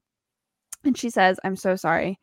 We started dating and I got behind on my mental health stuff, but that's on me. That's not on you. I need to take a beat before I get into anything serious, but I still really care about you and she asks if they can be friends. He says, okay, yeah, probably for the best. And from the window, Josh looks a little hopeful. Yeah, I mean, this is. I am famously a Greg stan. I really love Greg. I love Greg and Rebecca together. I just love all of this, and you know, we've talked that to death on this podcast. I simultaneously really love this conversation between them. Um, I think it like, especially Rebecca, like it shows like such a good level of self awareness that like I keep wanting to see in Rebecca and that we keep like seeing glimpses of, but now we like finally get it. And she's like taking control of some of her choices here. Uh, I really like the way that Greg reacts to this situation. I feel like old, you know, the previous Greg, season one Greg, Old Greg. old Greg, fine, whatever. Yeah, old Greg, As because he has gone, he has gone through changes. Um, I feel like Many old- changes. Yeah emotionally. Uh, old Greg would have old Greg would have reacted much different than this. And so I really appreciated like what we saw here from him. Hated Josh in this, whatever, cold take. Stop looking out the window, you creep. Um, but yeah, I liked this. Even as a Greg Stan, I really liked this. It made me a little sad, but I liked it. Not surprised you liked the scene with Greg. Um Did you not like it, Lindy? I liked Rebecca. Um it just it just reminded me of like Greg Greg entered this situation of like his ex who has slept with his dad since they were together and Can you explain to me how we are allowed to get over some things, but not allowed to get over other things? What is how like why? wh- wh- You accuse me of this double standard all the time, Lindy, and yet here you are bringing back old stuff that Greg didn't even do. I don't understand like what what the gotcha moment is. I'm saying like why is Because I think part of the thing here is that, yeah, it's like Greg, he's sort of this moment of his where he's like, oh, Rebecca, I'm sort of like, piss off, Greg. Like, I don't know. He he's feeling like he's like, I don't know, looking down on her, and I don't love it. I I would have loved Rebecca to her growth to have been to like not do these things um and like catch herself earlier in that. I think I'm just sort of like yes, this is growth, but it sort of feels like four seasons in, like it's not that much growth. I think I just would have liked more growth. Yeah, I mean, well, uh, you know, how many times have we said on this podcast like growth is just not linear, and like that kind of path towards healing and redemption is uh, just not linear whatsoever. And we've seen her take five steps forward, fifteen steps back, seven steps forward, you know, two steps back. Like we've seen her go all over the place these past four seasons, which I actually really like about this show because it feels much more realistic and like actually shows somewhat, uh, you know, uh, normal expectations for what something like this should be. As in, like, if something regresses so dramatically so quickly, like, not all hope is lost. Whereas I feel like in some situations, when we see that kind of consistent growth, then it can maybe feel a little bad if you're not on that same journey, if that makes sense. And so, um, I don't mind like the the path that she has been down. I will just say, I don't know what Greg's reaction was supposed to have been when Rebecca is telling him these things. I don't know that there is an ideal reaction when Rebecca is telling him these things, but like I didn't I didn't mind it, I guess. Just cuz like I feel like anyone else it could have been so much worse. And so I don't mind kind of you know, kind of like the disappointed oh. And I will say my read and this is very generous to Greg because, you know, hi I'm Adam. Um but my read was not that he was like disappointed in Rebecca, more so that he was disappointed in the situation of the, their relationship. That's kind of where I was. Maybe it's a little generous to Greg, but uh, you know, I feel like we're generous to characters all the time. So Yeah, and I mean, I'm I'm kind of there with you, Adam. I feel like a uh, to have your girlfriend tell you that oh, after we had a fight, I got drunk and then tried to sleep with my with Yeah. my ex, and then try to get into something else with my other ex, uh, as a fairly you know minimal neutral, borderline neutral uh, reaction from him for what he just found out had happened. But shouldn't he be more upset? He's like yeah, I think maybe you this wanted him to be more upset? This is part of the issue. Is Okay. that this whole scene felt kind of underwhelming.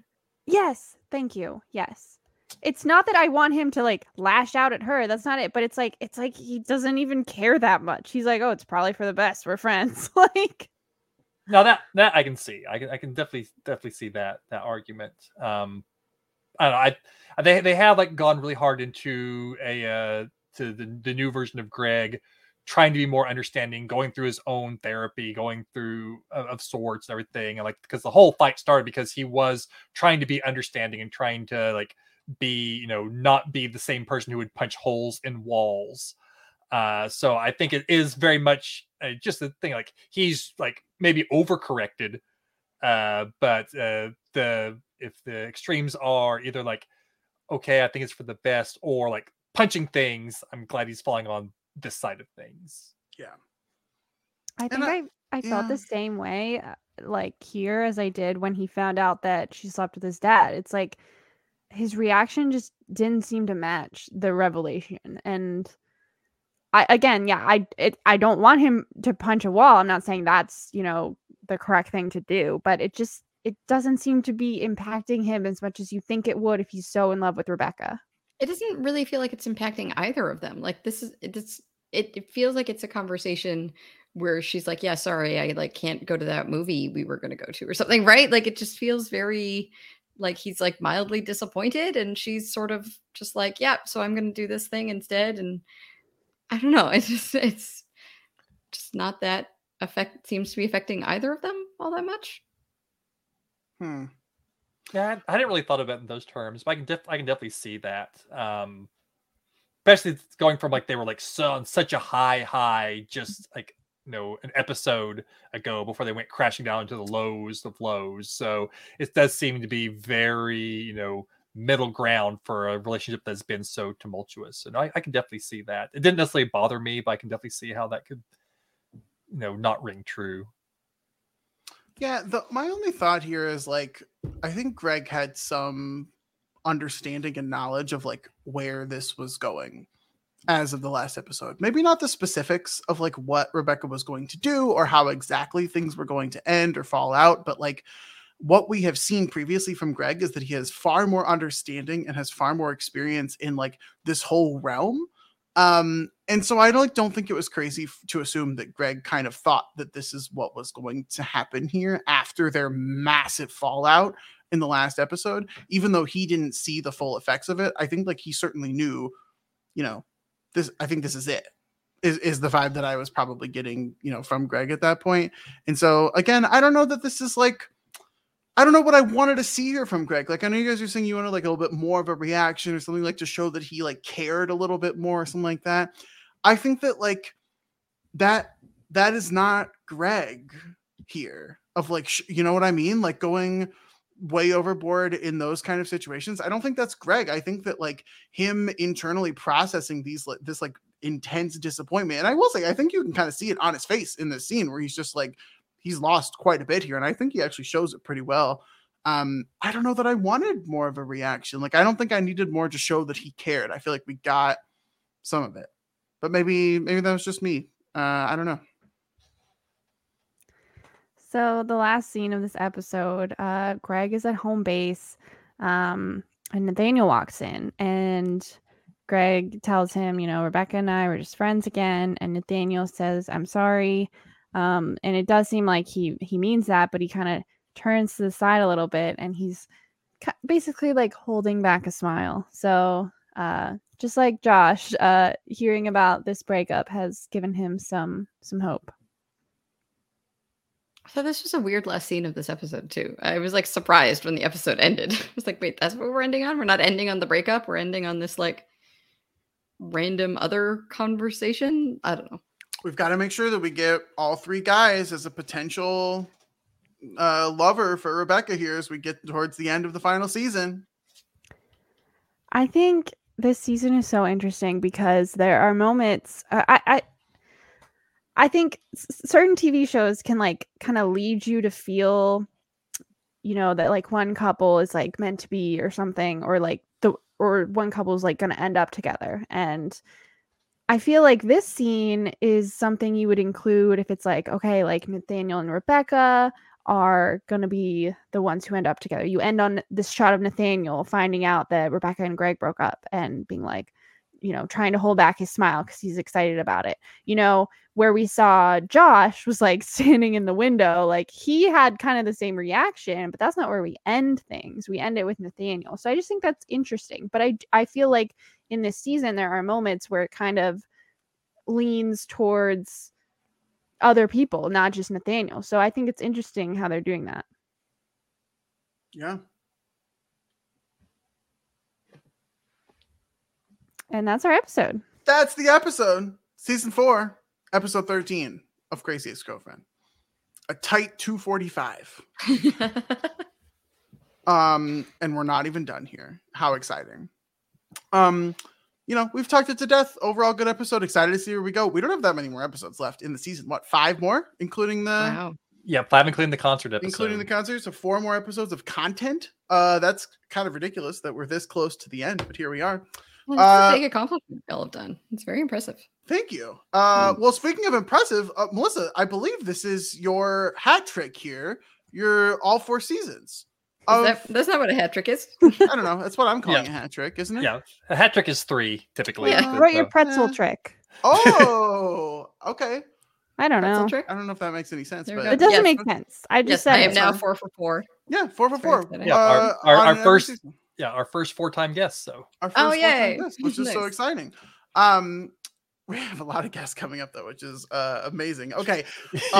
Um. Anyway, speaking of uh, what were we even speaking of? I have no. I have no. Uh, I have no. we have segue things to get to, Adam. We do have things to get to. Let's get to them. The first, of course, is to get into Todd's Game Corner.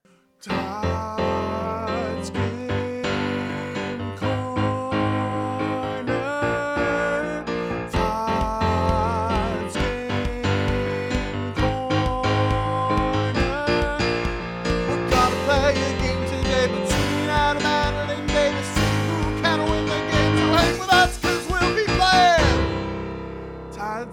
Corner. And we're here in Todd's Game Corner. We've had a busy game corner this season. Uh, there's been some back and forth. We, Lindy and I, have both kind of been on weird streaks throughout the season. Uh, we like have gone on three game win streaks, and then recently we have all uh, been alternating every time. Adam Lindy, Adam Lindy, and here we are with the overall game total uh, we've played 12 games. Our current game total is seven to five, very close, uh, in favor of me, Adam. And so, uh, very close game. Lindy is riding high last week after winning the salad dressing quiz uh, that she won uh, last week to bring us to a, a score of seven to five. Reminder: we are not counting the concert as a official game opportunity for a quiz here, which means we are going based off of 17 episodes, meaning that you need nine to clinch. Even though To Lindy win. hates that word. Uh, I hated it. I hated it when you you, need said it. nine to win. Thank uh, you. So we're not in we're not in territory of winning, but we are uh, in territory of getting close here as we have some more coming on. But of course, we have a guest on the game corner this week, Melissa. Uh, as we said before, not your first time here. You you is your fourth time, so you know the process good and well here. We don't need to set anything else up. Melissa, would you like to join Team Adam or Team Lindy today? I mean, so historically, I'm two and one. I've done Lindy twice, done Adam once. Uh, and I have found that being on Team Adam makes me feel like I win either way. And that is a feeling that I enjoy because either I win or Adam loses. Uh, so, Lindy, you won last time I was on Adam's team, and I'm rooting for you to do it again. Uh, I'm going to be on Team Adam. Okay. Mostly for me because that means that I balance it out two and two, and that's like a very satisfying thing Mhm. uh, that I want for me. This is the best I have felt when someone picked Team Adam. I feel I Is feel it- great Is about it because they're openly telling you they're rooting for you? Is that Yeah. the okay? Yeah. I just want to make I sure. mean, I I'm, I'm understand pretty the- sure I did that last time too. Oh, I'm sure you did. Yeah. Um, either I think it was like the first time, the first betrayal was cuts the deepest. I think. Yes, yeah, it is. Um, either way, Melissa, very happy to have you on Team Adam. This is going to be very fun. Uh, Todd, what do you have for us today? Uh, well, I mean, after this episode, we all learned one very important thing: who rules the world? Squirrels. So it is going to be a squirrel-themed quiz. Oh boy. so I'm gonna do the classic. I'm gonna list off four things. Three of them are real things. One of them is one that I made up. The real So- crapshoots of the podcast that take a long time to answer. Love to see it. Ah, Mhm. so uh, so starting off, a uh, uh, it's Adams team Adams turn to go first. So first up, we have fictional squirrels. These are names of fictional squirrels. So we have a scaredy squirrel, B secret squirrel, C squeaky squirrel, or D super squirrel. Hmm. Okay. So it's scaredy, squeaky, Secret and super. secrets, or super. Interesting. Squeaky Squirrel makes me think of the squirrel from Emperor's New Groove, but I don't actually know if that's what it's named. So I have no ideas. Oh, squeak squeaking. I don't know if it had a name technically, Yeah. but I I love yeah. Okay, I'm a big Emperor's New Groove guy. I think it's such a good movie actually. Um okay, I feel like we're just going to talk this out cuz like uh, you know, whatever. Lindy can take our logic. I I don't even really care. Um I feel like Secret Squirrel is pretty underwhelming. Like Yeah. what is Secret Squirrel? Like a spy? I mean, what are any of them? They're all done. Well, Scaredy Squirrel, I have a very, very clear image of what that looks like. I feel like that's definitely a thing. I feel like Super Squirrel is also like that's a Isn't like a super mouse? So is there also super squirrel? Mm, there's Geronimo Stilton, which in my mind is a super mouse, but um that was for nobody. um my what's your gut telling you? What is like the one that you're like, eh, I don't know. Uh, I have no idea, to be honest.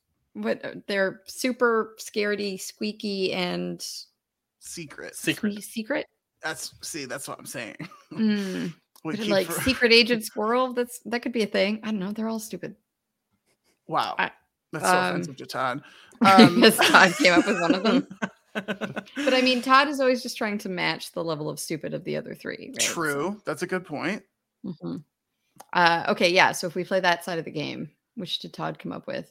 I don't think Todd came up with Super Squirrel. That seems too on the nose. Agreed. Um, mm, I don't think it's Scaredy Squirrel. no, yeah, also too on the nose. Um, So we're Okay. between Secret and Squeak. sneaky, or Squeaky. I don't think it's Squeaky. I don't think Todd's coming up with Squeaky Squirrel.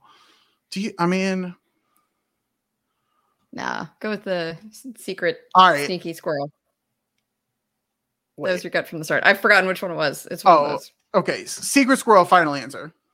All right, Lindy, you have a chance to steal.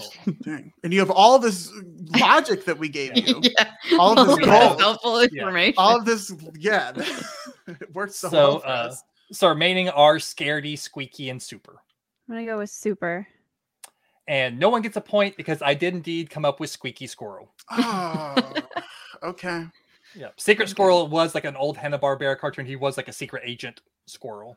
So, secret agent squirrel. There you go. So uh, next up, Lindy. These are animated squirrel movies. Of so we have Acorns, which is an acronym, colon Operation Crackdown. we have B, Get Squirrely. We have C, The Nut Job. And we have D, Squirrel Heist.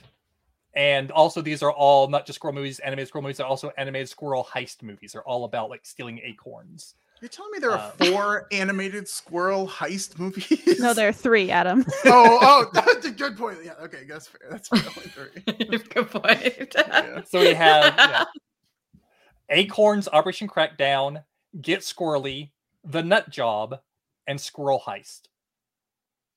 These are all absolutely hilarious and ridiculous. So who is to know which one? But I'm gonna go with Squirrel Heist.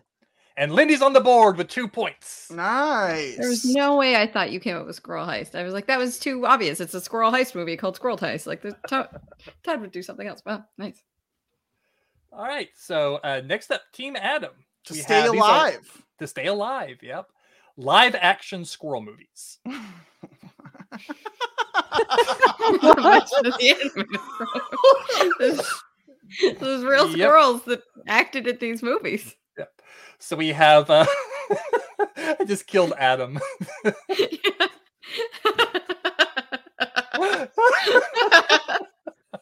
What do you mean live action squirrel movies? I think For the others the were completely squirrels. animated. these Oh are these are ones like like you know real From people. Squirrelywood. What? Yeah. So yeah, so we have A, Flora and Ulysses, which is about a superpowered squirrel. We have B, the Grand Rupert, which is about a uh, a Rupert the dancing squirrel. We have C, Monkey Joe and the Flying Squirrel, which is about uh, an act in a circus. And then we have D, Perri, the Youth of a Squirrel, which is kind of like a documentary, but they came up with like a whole storyline of this a uh, squirrel's life based off of a book, but just used documentary footage for it. I'm gonna need those just one more time. Yeah. So Flora and Ulysses, Super Squirrel, The Grand Rupert, Dancing Squirrel, Monkey Joe and the Flying Squirrel, a circus act, and Perri the the Squirrel, uh, mockumentary. All right, I think it's I think it's one of the first two. That's, That's fair. just right off the rip. I don't know. But which one? Obviously, like Todd talking about Rupert, all I think about is our D and D game, Yep. Yep. yeah, and I don't know if that means Is that that's- a is that a yeah. double fake out? Is that a some reverse psychology here? Talking to me the first two again. Yeah, so we have Flora and Ulysses and The Grand Rupert. is that first one a reference? I don't even get it. I have no idea. Flora and Ulysses. Did Todd come up with those names though? What's the third one? Maybe I'm not ruling out the third one. Monkey Joe and the Flying Squirrel. Maybe it's that one. Yeah, I did sort of wonder about that one. Maybe it's the flying squirrel. Even though, even though, out of all of the ones described, that is by far the most realistic one to get Which- into live action. Which makes it seem like Which yeah, makes it seem Todd- like yeah. it's more the one Todd came up with. Oh, this is tough. This is for all the marbles. Lindy could get the point here. It could win the game if we miss this, yeah. which you're like Wouldn't that half tragic? rooting for. Yeah. Uh, okay. I like those circus one. I think that makes a lot of sense. Yeah, that was sort of the one that I was drawn to when you were immediately like, "Oh, it's one of the first two. I was like, "Oh, okay, sure." Yeah. Yeah. Um, Okay. Let's lock that, it in. that would be my gut, and it's totally based on nothing. So Yeah, that's. I mean, hey, that's what a that's what a gut instinct is for, baby. Okay, first, uh let's lock in the let's lock in the circus squirrel. All right, and we are all tied up because I did indeed come up with Monkey Joe and the Flying Squirrel. Oh, it all comes down to this, Lindy. I don't want to be overly dramatic here, but this is really important. Okay. All right, so Lindy, these are a uh, squirrel-based video games. So video games where the squirrel is like the the main character, is like based on squirrel. There are three of these. Oh, I bet there Yep. are hundreds of these. Honestly, All right. So Let's hear them. we have Conker's Bad Fur Day, Mr. Nuts with a Z, Tippy Toes Treehouse, and Zero the Kamikaze Squirrel. I'm sorry. I need you to repeat all of that. So we have Conker's Bad Fur Day, Mr. Nuts with a Z, Tippy Toes Treehouse, and Zero the Kamikaze Squirrel. Where to even begin? Um, I love all of them. I'm between two, but I don't want to say which two. Um, because if I get it wrong, they can steal the point. we gave you all our logic. what if we vow to not pick the other one? I don't want Wait, that what if it's either. the one that I want to pick? I don't know. I feel like it would really get in Lindy's head if we like so we wouldn't. pick the other one. yeah, I I'm not falling for that. Obviously, I'm not gonna talk about my logic.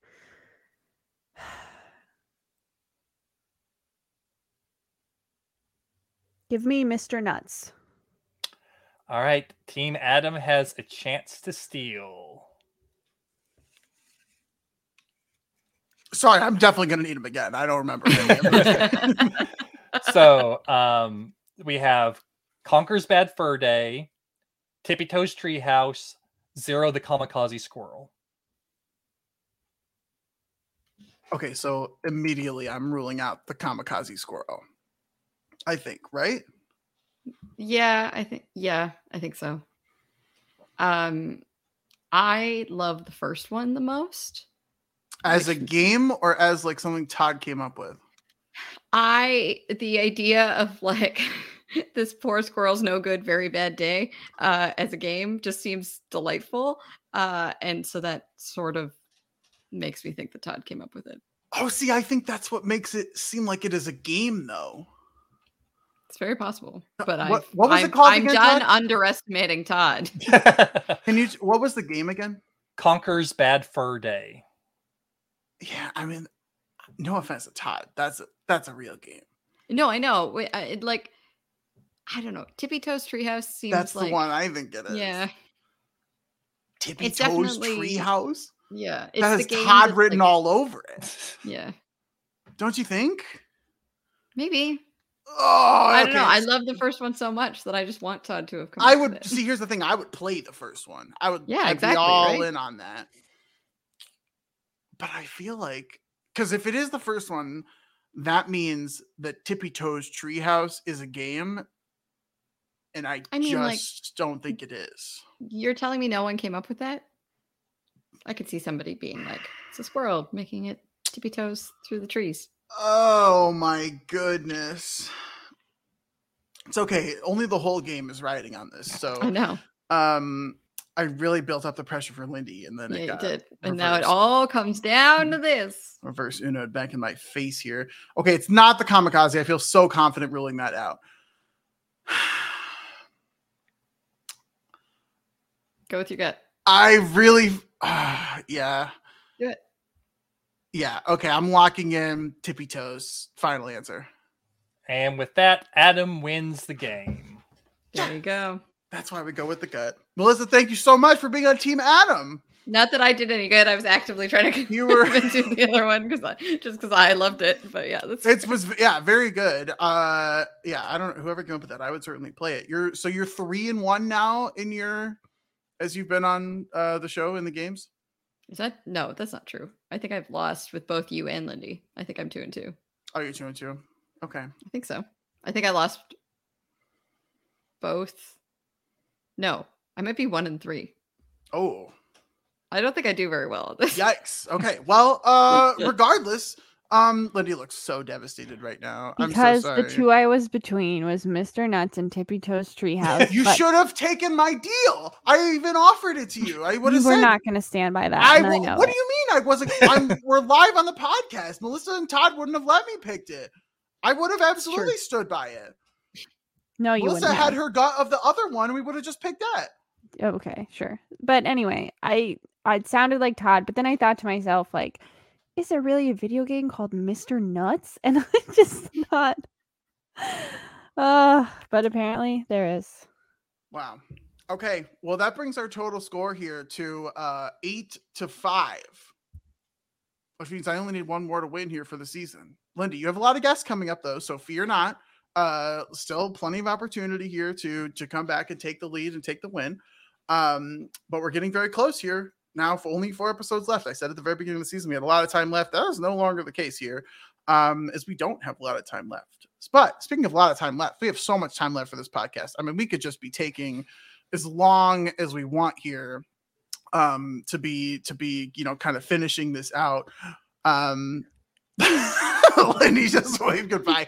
Okay, uh, at the three whatever hour mark, let's get into our final segments of the episode. Of course, that is giving uh, uh, pretzels to the songs of the episode, and of course, our truly happy point. We had three songs uh, this episode to give pretzels to. Uh, first one, antidepressants are so not a big deal. Easy five for me.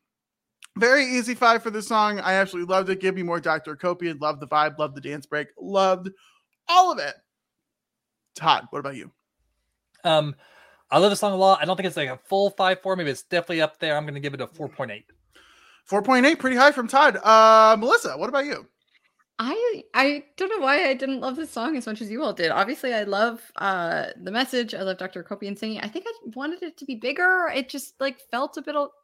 I don't know the like they're maybe it's because I'm comparing it to like um I want to live in America, like the new West Side Story revival. They're out in the streets tap dancing. Like I want more production to it. Uh, I gave it three and a half out of five. Okay. I mean, the budget is not crazy for this show. It's, you know, it's, uh, enough, fair enough. This is Uh, not a, a Spielberg movie. no, this is not. Yeah, unfortunately. Uh, Lindy, what about you? I'm gonna give it a 4.5. 4.5, pretty high from Lindy. Uh, we love to see it. Okay, all of us except for Melissa are really high on this song. Interesting. Uh, okay, Melissa, we'll start with you. The reprise of end of the movie. Um, I actually gave this a three out of five. I like liked how cheeky it was. I liked the music. We talked about it. Um, it was sort of like a well, uh, a, a much needed break in like an otherwise annoying scene. So yeah, I liked it. Three. Yeah. Uh, very fair. Lindy, what about you? Yeah, I'm gonna give it a 3.5. Okay. Uh, Todd. That's about where I am. Three point five. Yeah, I'm I'm basically right around there too. I have this at a 3.2. Uh not amazing, but still, you know, pretty good. Um and real life fighting is awkward is the final song of the episode. And as I said when we talked about it, it does get a full point for the West Side Story bump, leaving this at a total of 1.4. Um not a good song. Just not a good song, straight up. Uh, I don't know. I don't even know what else to say. Uh, Lindy, what did you think? I'm shocked that uh, you were gonna give it a 0.4. Yeah. And that it's only a 1.4 for you. Um, I liked this way better than you did. Um, I'm gonna give this. I'm going between two scores here. Um, I'm gonna give it a four. A four for Lindy. Okay. Overall, pretty high on the songs this episode. Todd, what do you have for this? Uh, yeah, like I said, I have like bad associations with the song that it's kind of based off of, and it just didn't really work for me all that much. So I'm going to give it a 2.6. 2.6. Okay, pretty low. Kind of in my ballpark here. Uh, Melissa, what about you? Yeah, I'm kind of in the middle. I'm just giving it a two. Uh, I don't break it down too much. Um, but yeah, it was like the West Side Story bit. I I enjoyed the like different types of fighting thing. So it was kind of, you know, a point for each of those things, but otherwise not that great. Okay, and now we get to what I think could potentially be a pretty difficult segment here of truly happy points because I personally am struggling. Um, but we'll see here. Okay, so now, uh, Lindy, I feel like you're probably the most confident out of all of us as to who you're giving this point to. Lindy, who made you truly happy this episode? Yeah, I'm very confident. I have a first place and I have a runner up. Uh, my runner up, I'll just say, is Madison. The only reason she did not uh, win is because her plan to get the parents together involved exposing them to a contagious disease. And I just could not award that with happiness. Yep. Uh, but the number one here, always in my heart, is Nathaniel. Um, I thought he was great in this episode. I loved his focus on friendship, trying to keep the peace, uh, you know, showing his growth. And that bit at the end, that that smile that he's trying to hide. I just I loved all of it. So Nathaniel. Um, I'm just gonna say it's bad etiquette to smile when you hear news about someone breaking up. That's you know. he did not smile in Greg's face. That is the Mm. entire point. Well, yeah, okay. Uh, Todd, who made you truly happy this episode? Uh, I am also on the Nathaniel train uh, Oh. this week. Uh, the whole thing with him, like trying to get them to be friends and all of that stuff, I just loved it. I just thought he was really charming and funny throughout all that stuff. So Nathaniel gets my truly happy point this week. Okay, Melissa, who made you truly happy this episode? So I almost gave it to Nathaniel. I thought about it. Uh, I really liked him in this episode. I just really like him in general. Uh, we've talked about that before when I've been on here, but ultimately, I'm going to give it to Dr. Akopian because I think that she um, had a really great song. I love her message. Uh, and as much as I think you probably shouldn't babe your um, clients, otherwise, I thought she did. She was great. And it was like, as I was thinking about the episode as a whole, I was struggling for who to come up with. And then I sort of remembered, I was like, oh, I actually really liked the beginning of this episode. It was just that it sort of dragged on uh, by the end. So give it to her for that. Yeah, uh, my runner-up here is Greg, of course. Uh, you know, I would have loved to have give the give the point to Greg here, and it would have been very fitting for my recent string of my Greg, my Greg, my Greg. Um, but I am in lockstep with Melissa. I am also giving this to Dr. Akopian. Uh, I absolutely love this song. It got a five for me uh, in Pretzels. One of my favorite songs of the series. Absolutely love it. Give her more airtime. Uh, like you said, I did love the beginning of this episode a lot more than the ending of this episode. Kind of left a weird taste. So, uh, total agree there with Dr. Akopian. Um, first points for Dr. Akopian of season four, I believe, here at this Yeah. point, which is great. We love to see uh we love to see her on the board. And that is it. Three hours and 11 minutes into this podcast. I believe we have done it. Um, Lindy, unless of course you have any final thoughts about the episode I or you have nothing else. Okay. Uh, that is okay. Um, yeah, that's it. Season four, episode 13 of Crazy Ex Girlfriend and of One Indescribable Podcast. Melissa, it was so good having you here. Thanks so much for uh taking three plus hours out of your day to come talk uh wildness with us. Yeah, no problem. It's not like I get to podcast uh, with any of you at all on a regular Mm-mm. basis. So, Never. you know, I wanted to come back. I'm a little bit sad. I, you know, I hope whatever you're covering next, uh, I have also watched and can come talk because it's been a pleasure to come on every season and be on this podcast. You all did this really cool thing by starting this up by yourselves and seeing it, you know, almost all the way to the end now, which is very exciting. So I'm proud of all of you and I'm very excited for whatever you do next. Well, we certainly could not have done it without uh, the support of everyone who's been on. You're certainly in that boat as well, encouraging us right at the beginning, and of course, being here every season. Uh, you know, it, uh, it doesn't go unnoticed. Might seem not seem like a lot to be, you know, whatever a guest on a podcast, but we love that people are watching the show. We love that people are talking about it, and anyone that's willing to take multiple hours out of their day to, you know, come talk about an episode of TV show intermixed with bean dip and orgy planes. Uh, we love to see it. Basically, is is you know the gist of what I'm trying to say here. Um, well, you did allude to it, Melissa, but what else do you have going on uh, in your life right now? What uh, where can people find you at if they want more Melissa?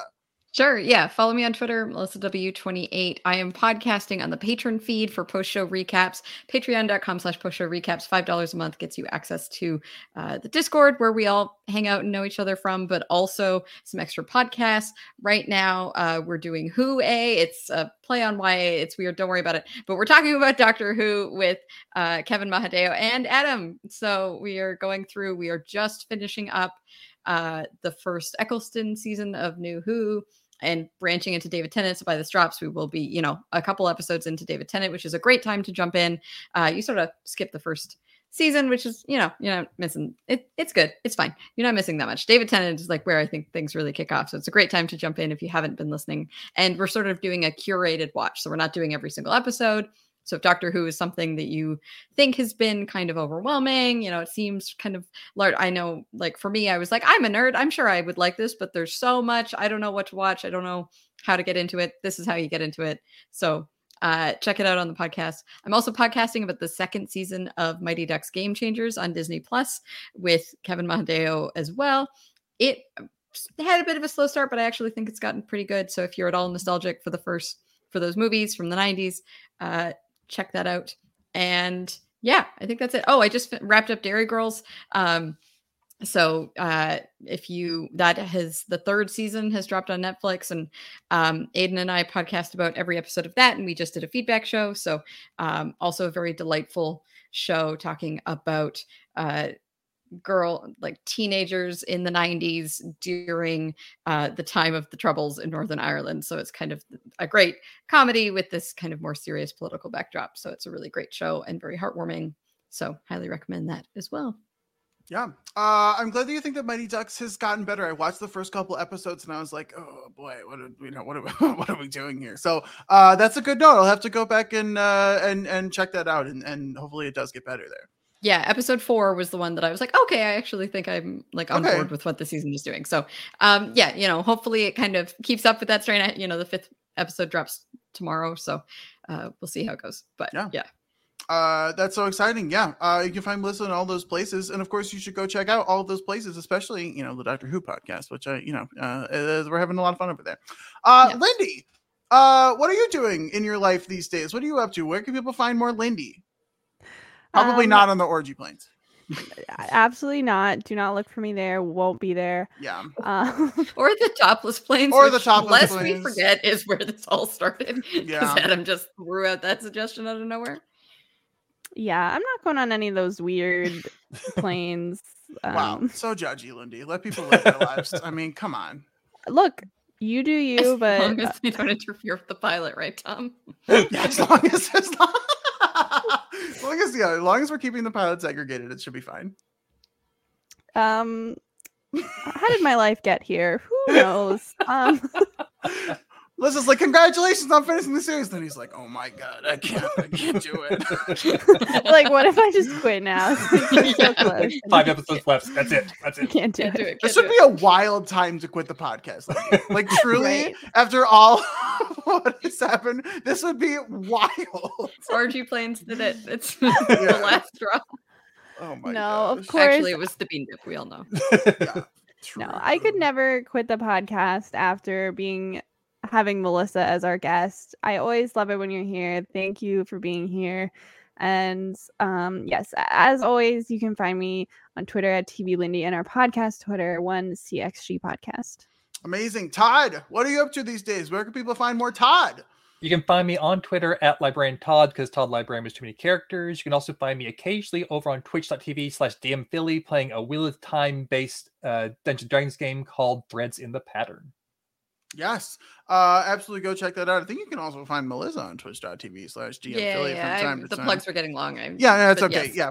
I, I do Uh, play D and D over there sometimes. Uh, Yes. Uh, also, we all play D and D on the PSR Discord. So, like we said, you know, get the podcast stuff. All uh, four of us do, right, yeah, Lindy? Lindy needs to be playing some more D and D, is what uh, we're hearing. We need to get You Justin know. Sarah on that. Kinda, maybe sometimes one Um, time before. Yeah, Justin You Sarah, uh, you need to get on this. Uh, this is all on you because she doesn't listen to any of us. It's all on you. So you just have to tell her to sign up. yeah, I mean, Sarah is listening to this right now and yes, yeah. listening to what uh, you're saying. One of these days, I'll convince Sarah to listen to this podcast. Um, okay. all I know is I had, I got a very random ping from I believe it was Sarah uh saying, "Hey, can you jump on a StreamYard right now? We're helping Lindy make her D and D character." So I did. Yeah, There you go. Yeah. And now we need to see her more. Pandora Dazzlefoot, is that right? Dazzle yeah. Root. Dazzleroot. oh, You know, yeah, when Sarah tells you to do something, it's like You just have to wanna do it. You just do Yeah. it, yeah. yeah, I don't know about want, but like you have to do it. Is you, you know uh, that's the situation. Okay. Whew. I'm Adam H. You can find me on Twitter, Panaman Adam One. Uh, you can also find me, of course, on the Doctor Who podcast, like Melissa said. Uh, also on post show recaps, uh, Brooklyn Zed and I are talking about Final Fantasy VII remake. Uh, we're having a ton of fun over there. It's actually a really good game, and I'm having a lot of fun. Um, I've also instituted a new policy for that podcast where I have my attractiveness rankings of all of the characters that get updated every single episode. So, uh, you know, come look for that if you want to see me fawning over uh, so, someone named Biggs because he's an absolute freaking stud. Uh, that's where you can. That's where you can do that. I f- freaking love that guy. Um, let's see. Also on post show recaps, we just finished uh, reboot the Hulu TV show, also with Rachel Bloom. Ridiculously good ending, very powerful, very emotional. Uh, Jess Sterling and I talked it through for quite a while. It was a really fun podcast. Um, and it was a really, really good show that kind of got slept on. So I hope that go, uh, people, go, more people go check that out. Really, really fun show, really fun podcast. And of course, Jess Sterling and I are not done with our combined coverage there. We have uh, a new show that we are covering that is getting a new season here in early November Mythic Quest. Uh, what an amazing show that uh, we are covering here. I believe Lindy also gets some credit for recommending uh, Mythic Quest to me way back. I was day gonna say, I'm pretty sure I did. yeah, Lindy gets some credit for recommending Mythic Quest. Uh, and now here we are. Uh, Jess and I are going to be talking about it. We're going to be doing uh, uh, one podcast for season one, and then another podcast for all of season two, and then we're going to be going episode by episode as they release uh, weekly, starting early November. I'm a little nervous for those first two podcasts because I think they're going to be very long. Because boy, is there a lot of stuff in Mythic Quest. Um, my quick picks for Mythic Quest, obviously Lindy art recommended to me, so like that should be enough to like get you into it because like famously she's three and zero in terms of recommending shows to me. It's a really fun show. The characters are really amazing. If you're not a big gaming person, like don't even worry about it. The gaming part of it is not like a big part of it. You're gonna love the characters. You're gonna love the stories. Uh, I think both Todd and Lindy are big fans of Mythic Quest, right? Like, do you have any other like little like 10 second pitches here of just like why you love the show? One word, Poppy. You're gonna love her. You are. Yeah, you're absolutely gonna love Poppy. Yeah, no, it's just uh it's a great cast. Like there's lots of people, you know, Danny Pudi from Community. There's a couple of Always Sunny in Philadelphia people, both Rob McElhenney, who's plays Mac, but also Rickety Crickets from uh, Always Sunny. They're both major characters. And there's an assistant who is basically like a budding sociopath, and she cracks me up constantly. Like one of my favorite characters in the show. She's like this power hungry, a uh, you know, no morals character, and watching her like follow hop from boss to boss is just amazing comedy. Okay. Uh, not to detract Oh, from that, but that please. just reminded me. Uh, I haven't talked about it here. Uh, Karen is on Mighty Ducks Game Changers. I don't know if y'all have talked about that on this podcast. I think I might mention it in passing, but yeah, like Yeah. Karen Karen from CXG is on uh, the Mighty Ducks. And so like, for the wow. first like two episodes of the podcast, I just called her Karen because we didn't know what her character's name was, and I didn't know. And she's like similarly kooky and weird. So um yeah, shout out to that, which I just thought It's a role before we finish plays the podcast, I had to mention. Yeah, absolutely. Uh, I think you mean Angelique. Um, that was another episode that I was on the podcast. For. oh my god, was it really? Yeah. Wow. the, the crossovers of Okay, Karen now I see how we might have like gone past orgy plane if that was one of the episodes that you were on. True. so. Yeah, that actually does make sense. Um, I don't even know what I was talking about. Yes, go, okay, go watch Mythic Quest uh, and listen to the podcast. Justin and I are going to have a ton of fun over there, also on post show recap. So go check out that. Um, but of course, uh, the most important place you can find me is right back here, where next week we will be talking about season four, episode 14. Uh, and it's again not just going to be the three of us. We have uh, quite a few guests lined up here in a row as everyone seemingly waited for the end of the final season uh, to get in their place. But next week, we are going to be joined by the amazing Marissa, uh, who was with us uh, last season as well. So we're very excited about that. It, uh, should be a ton of fun. Um, and that is for season four, episode uh, 14. And until then, bye.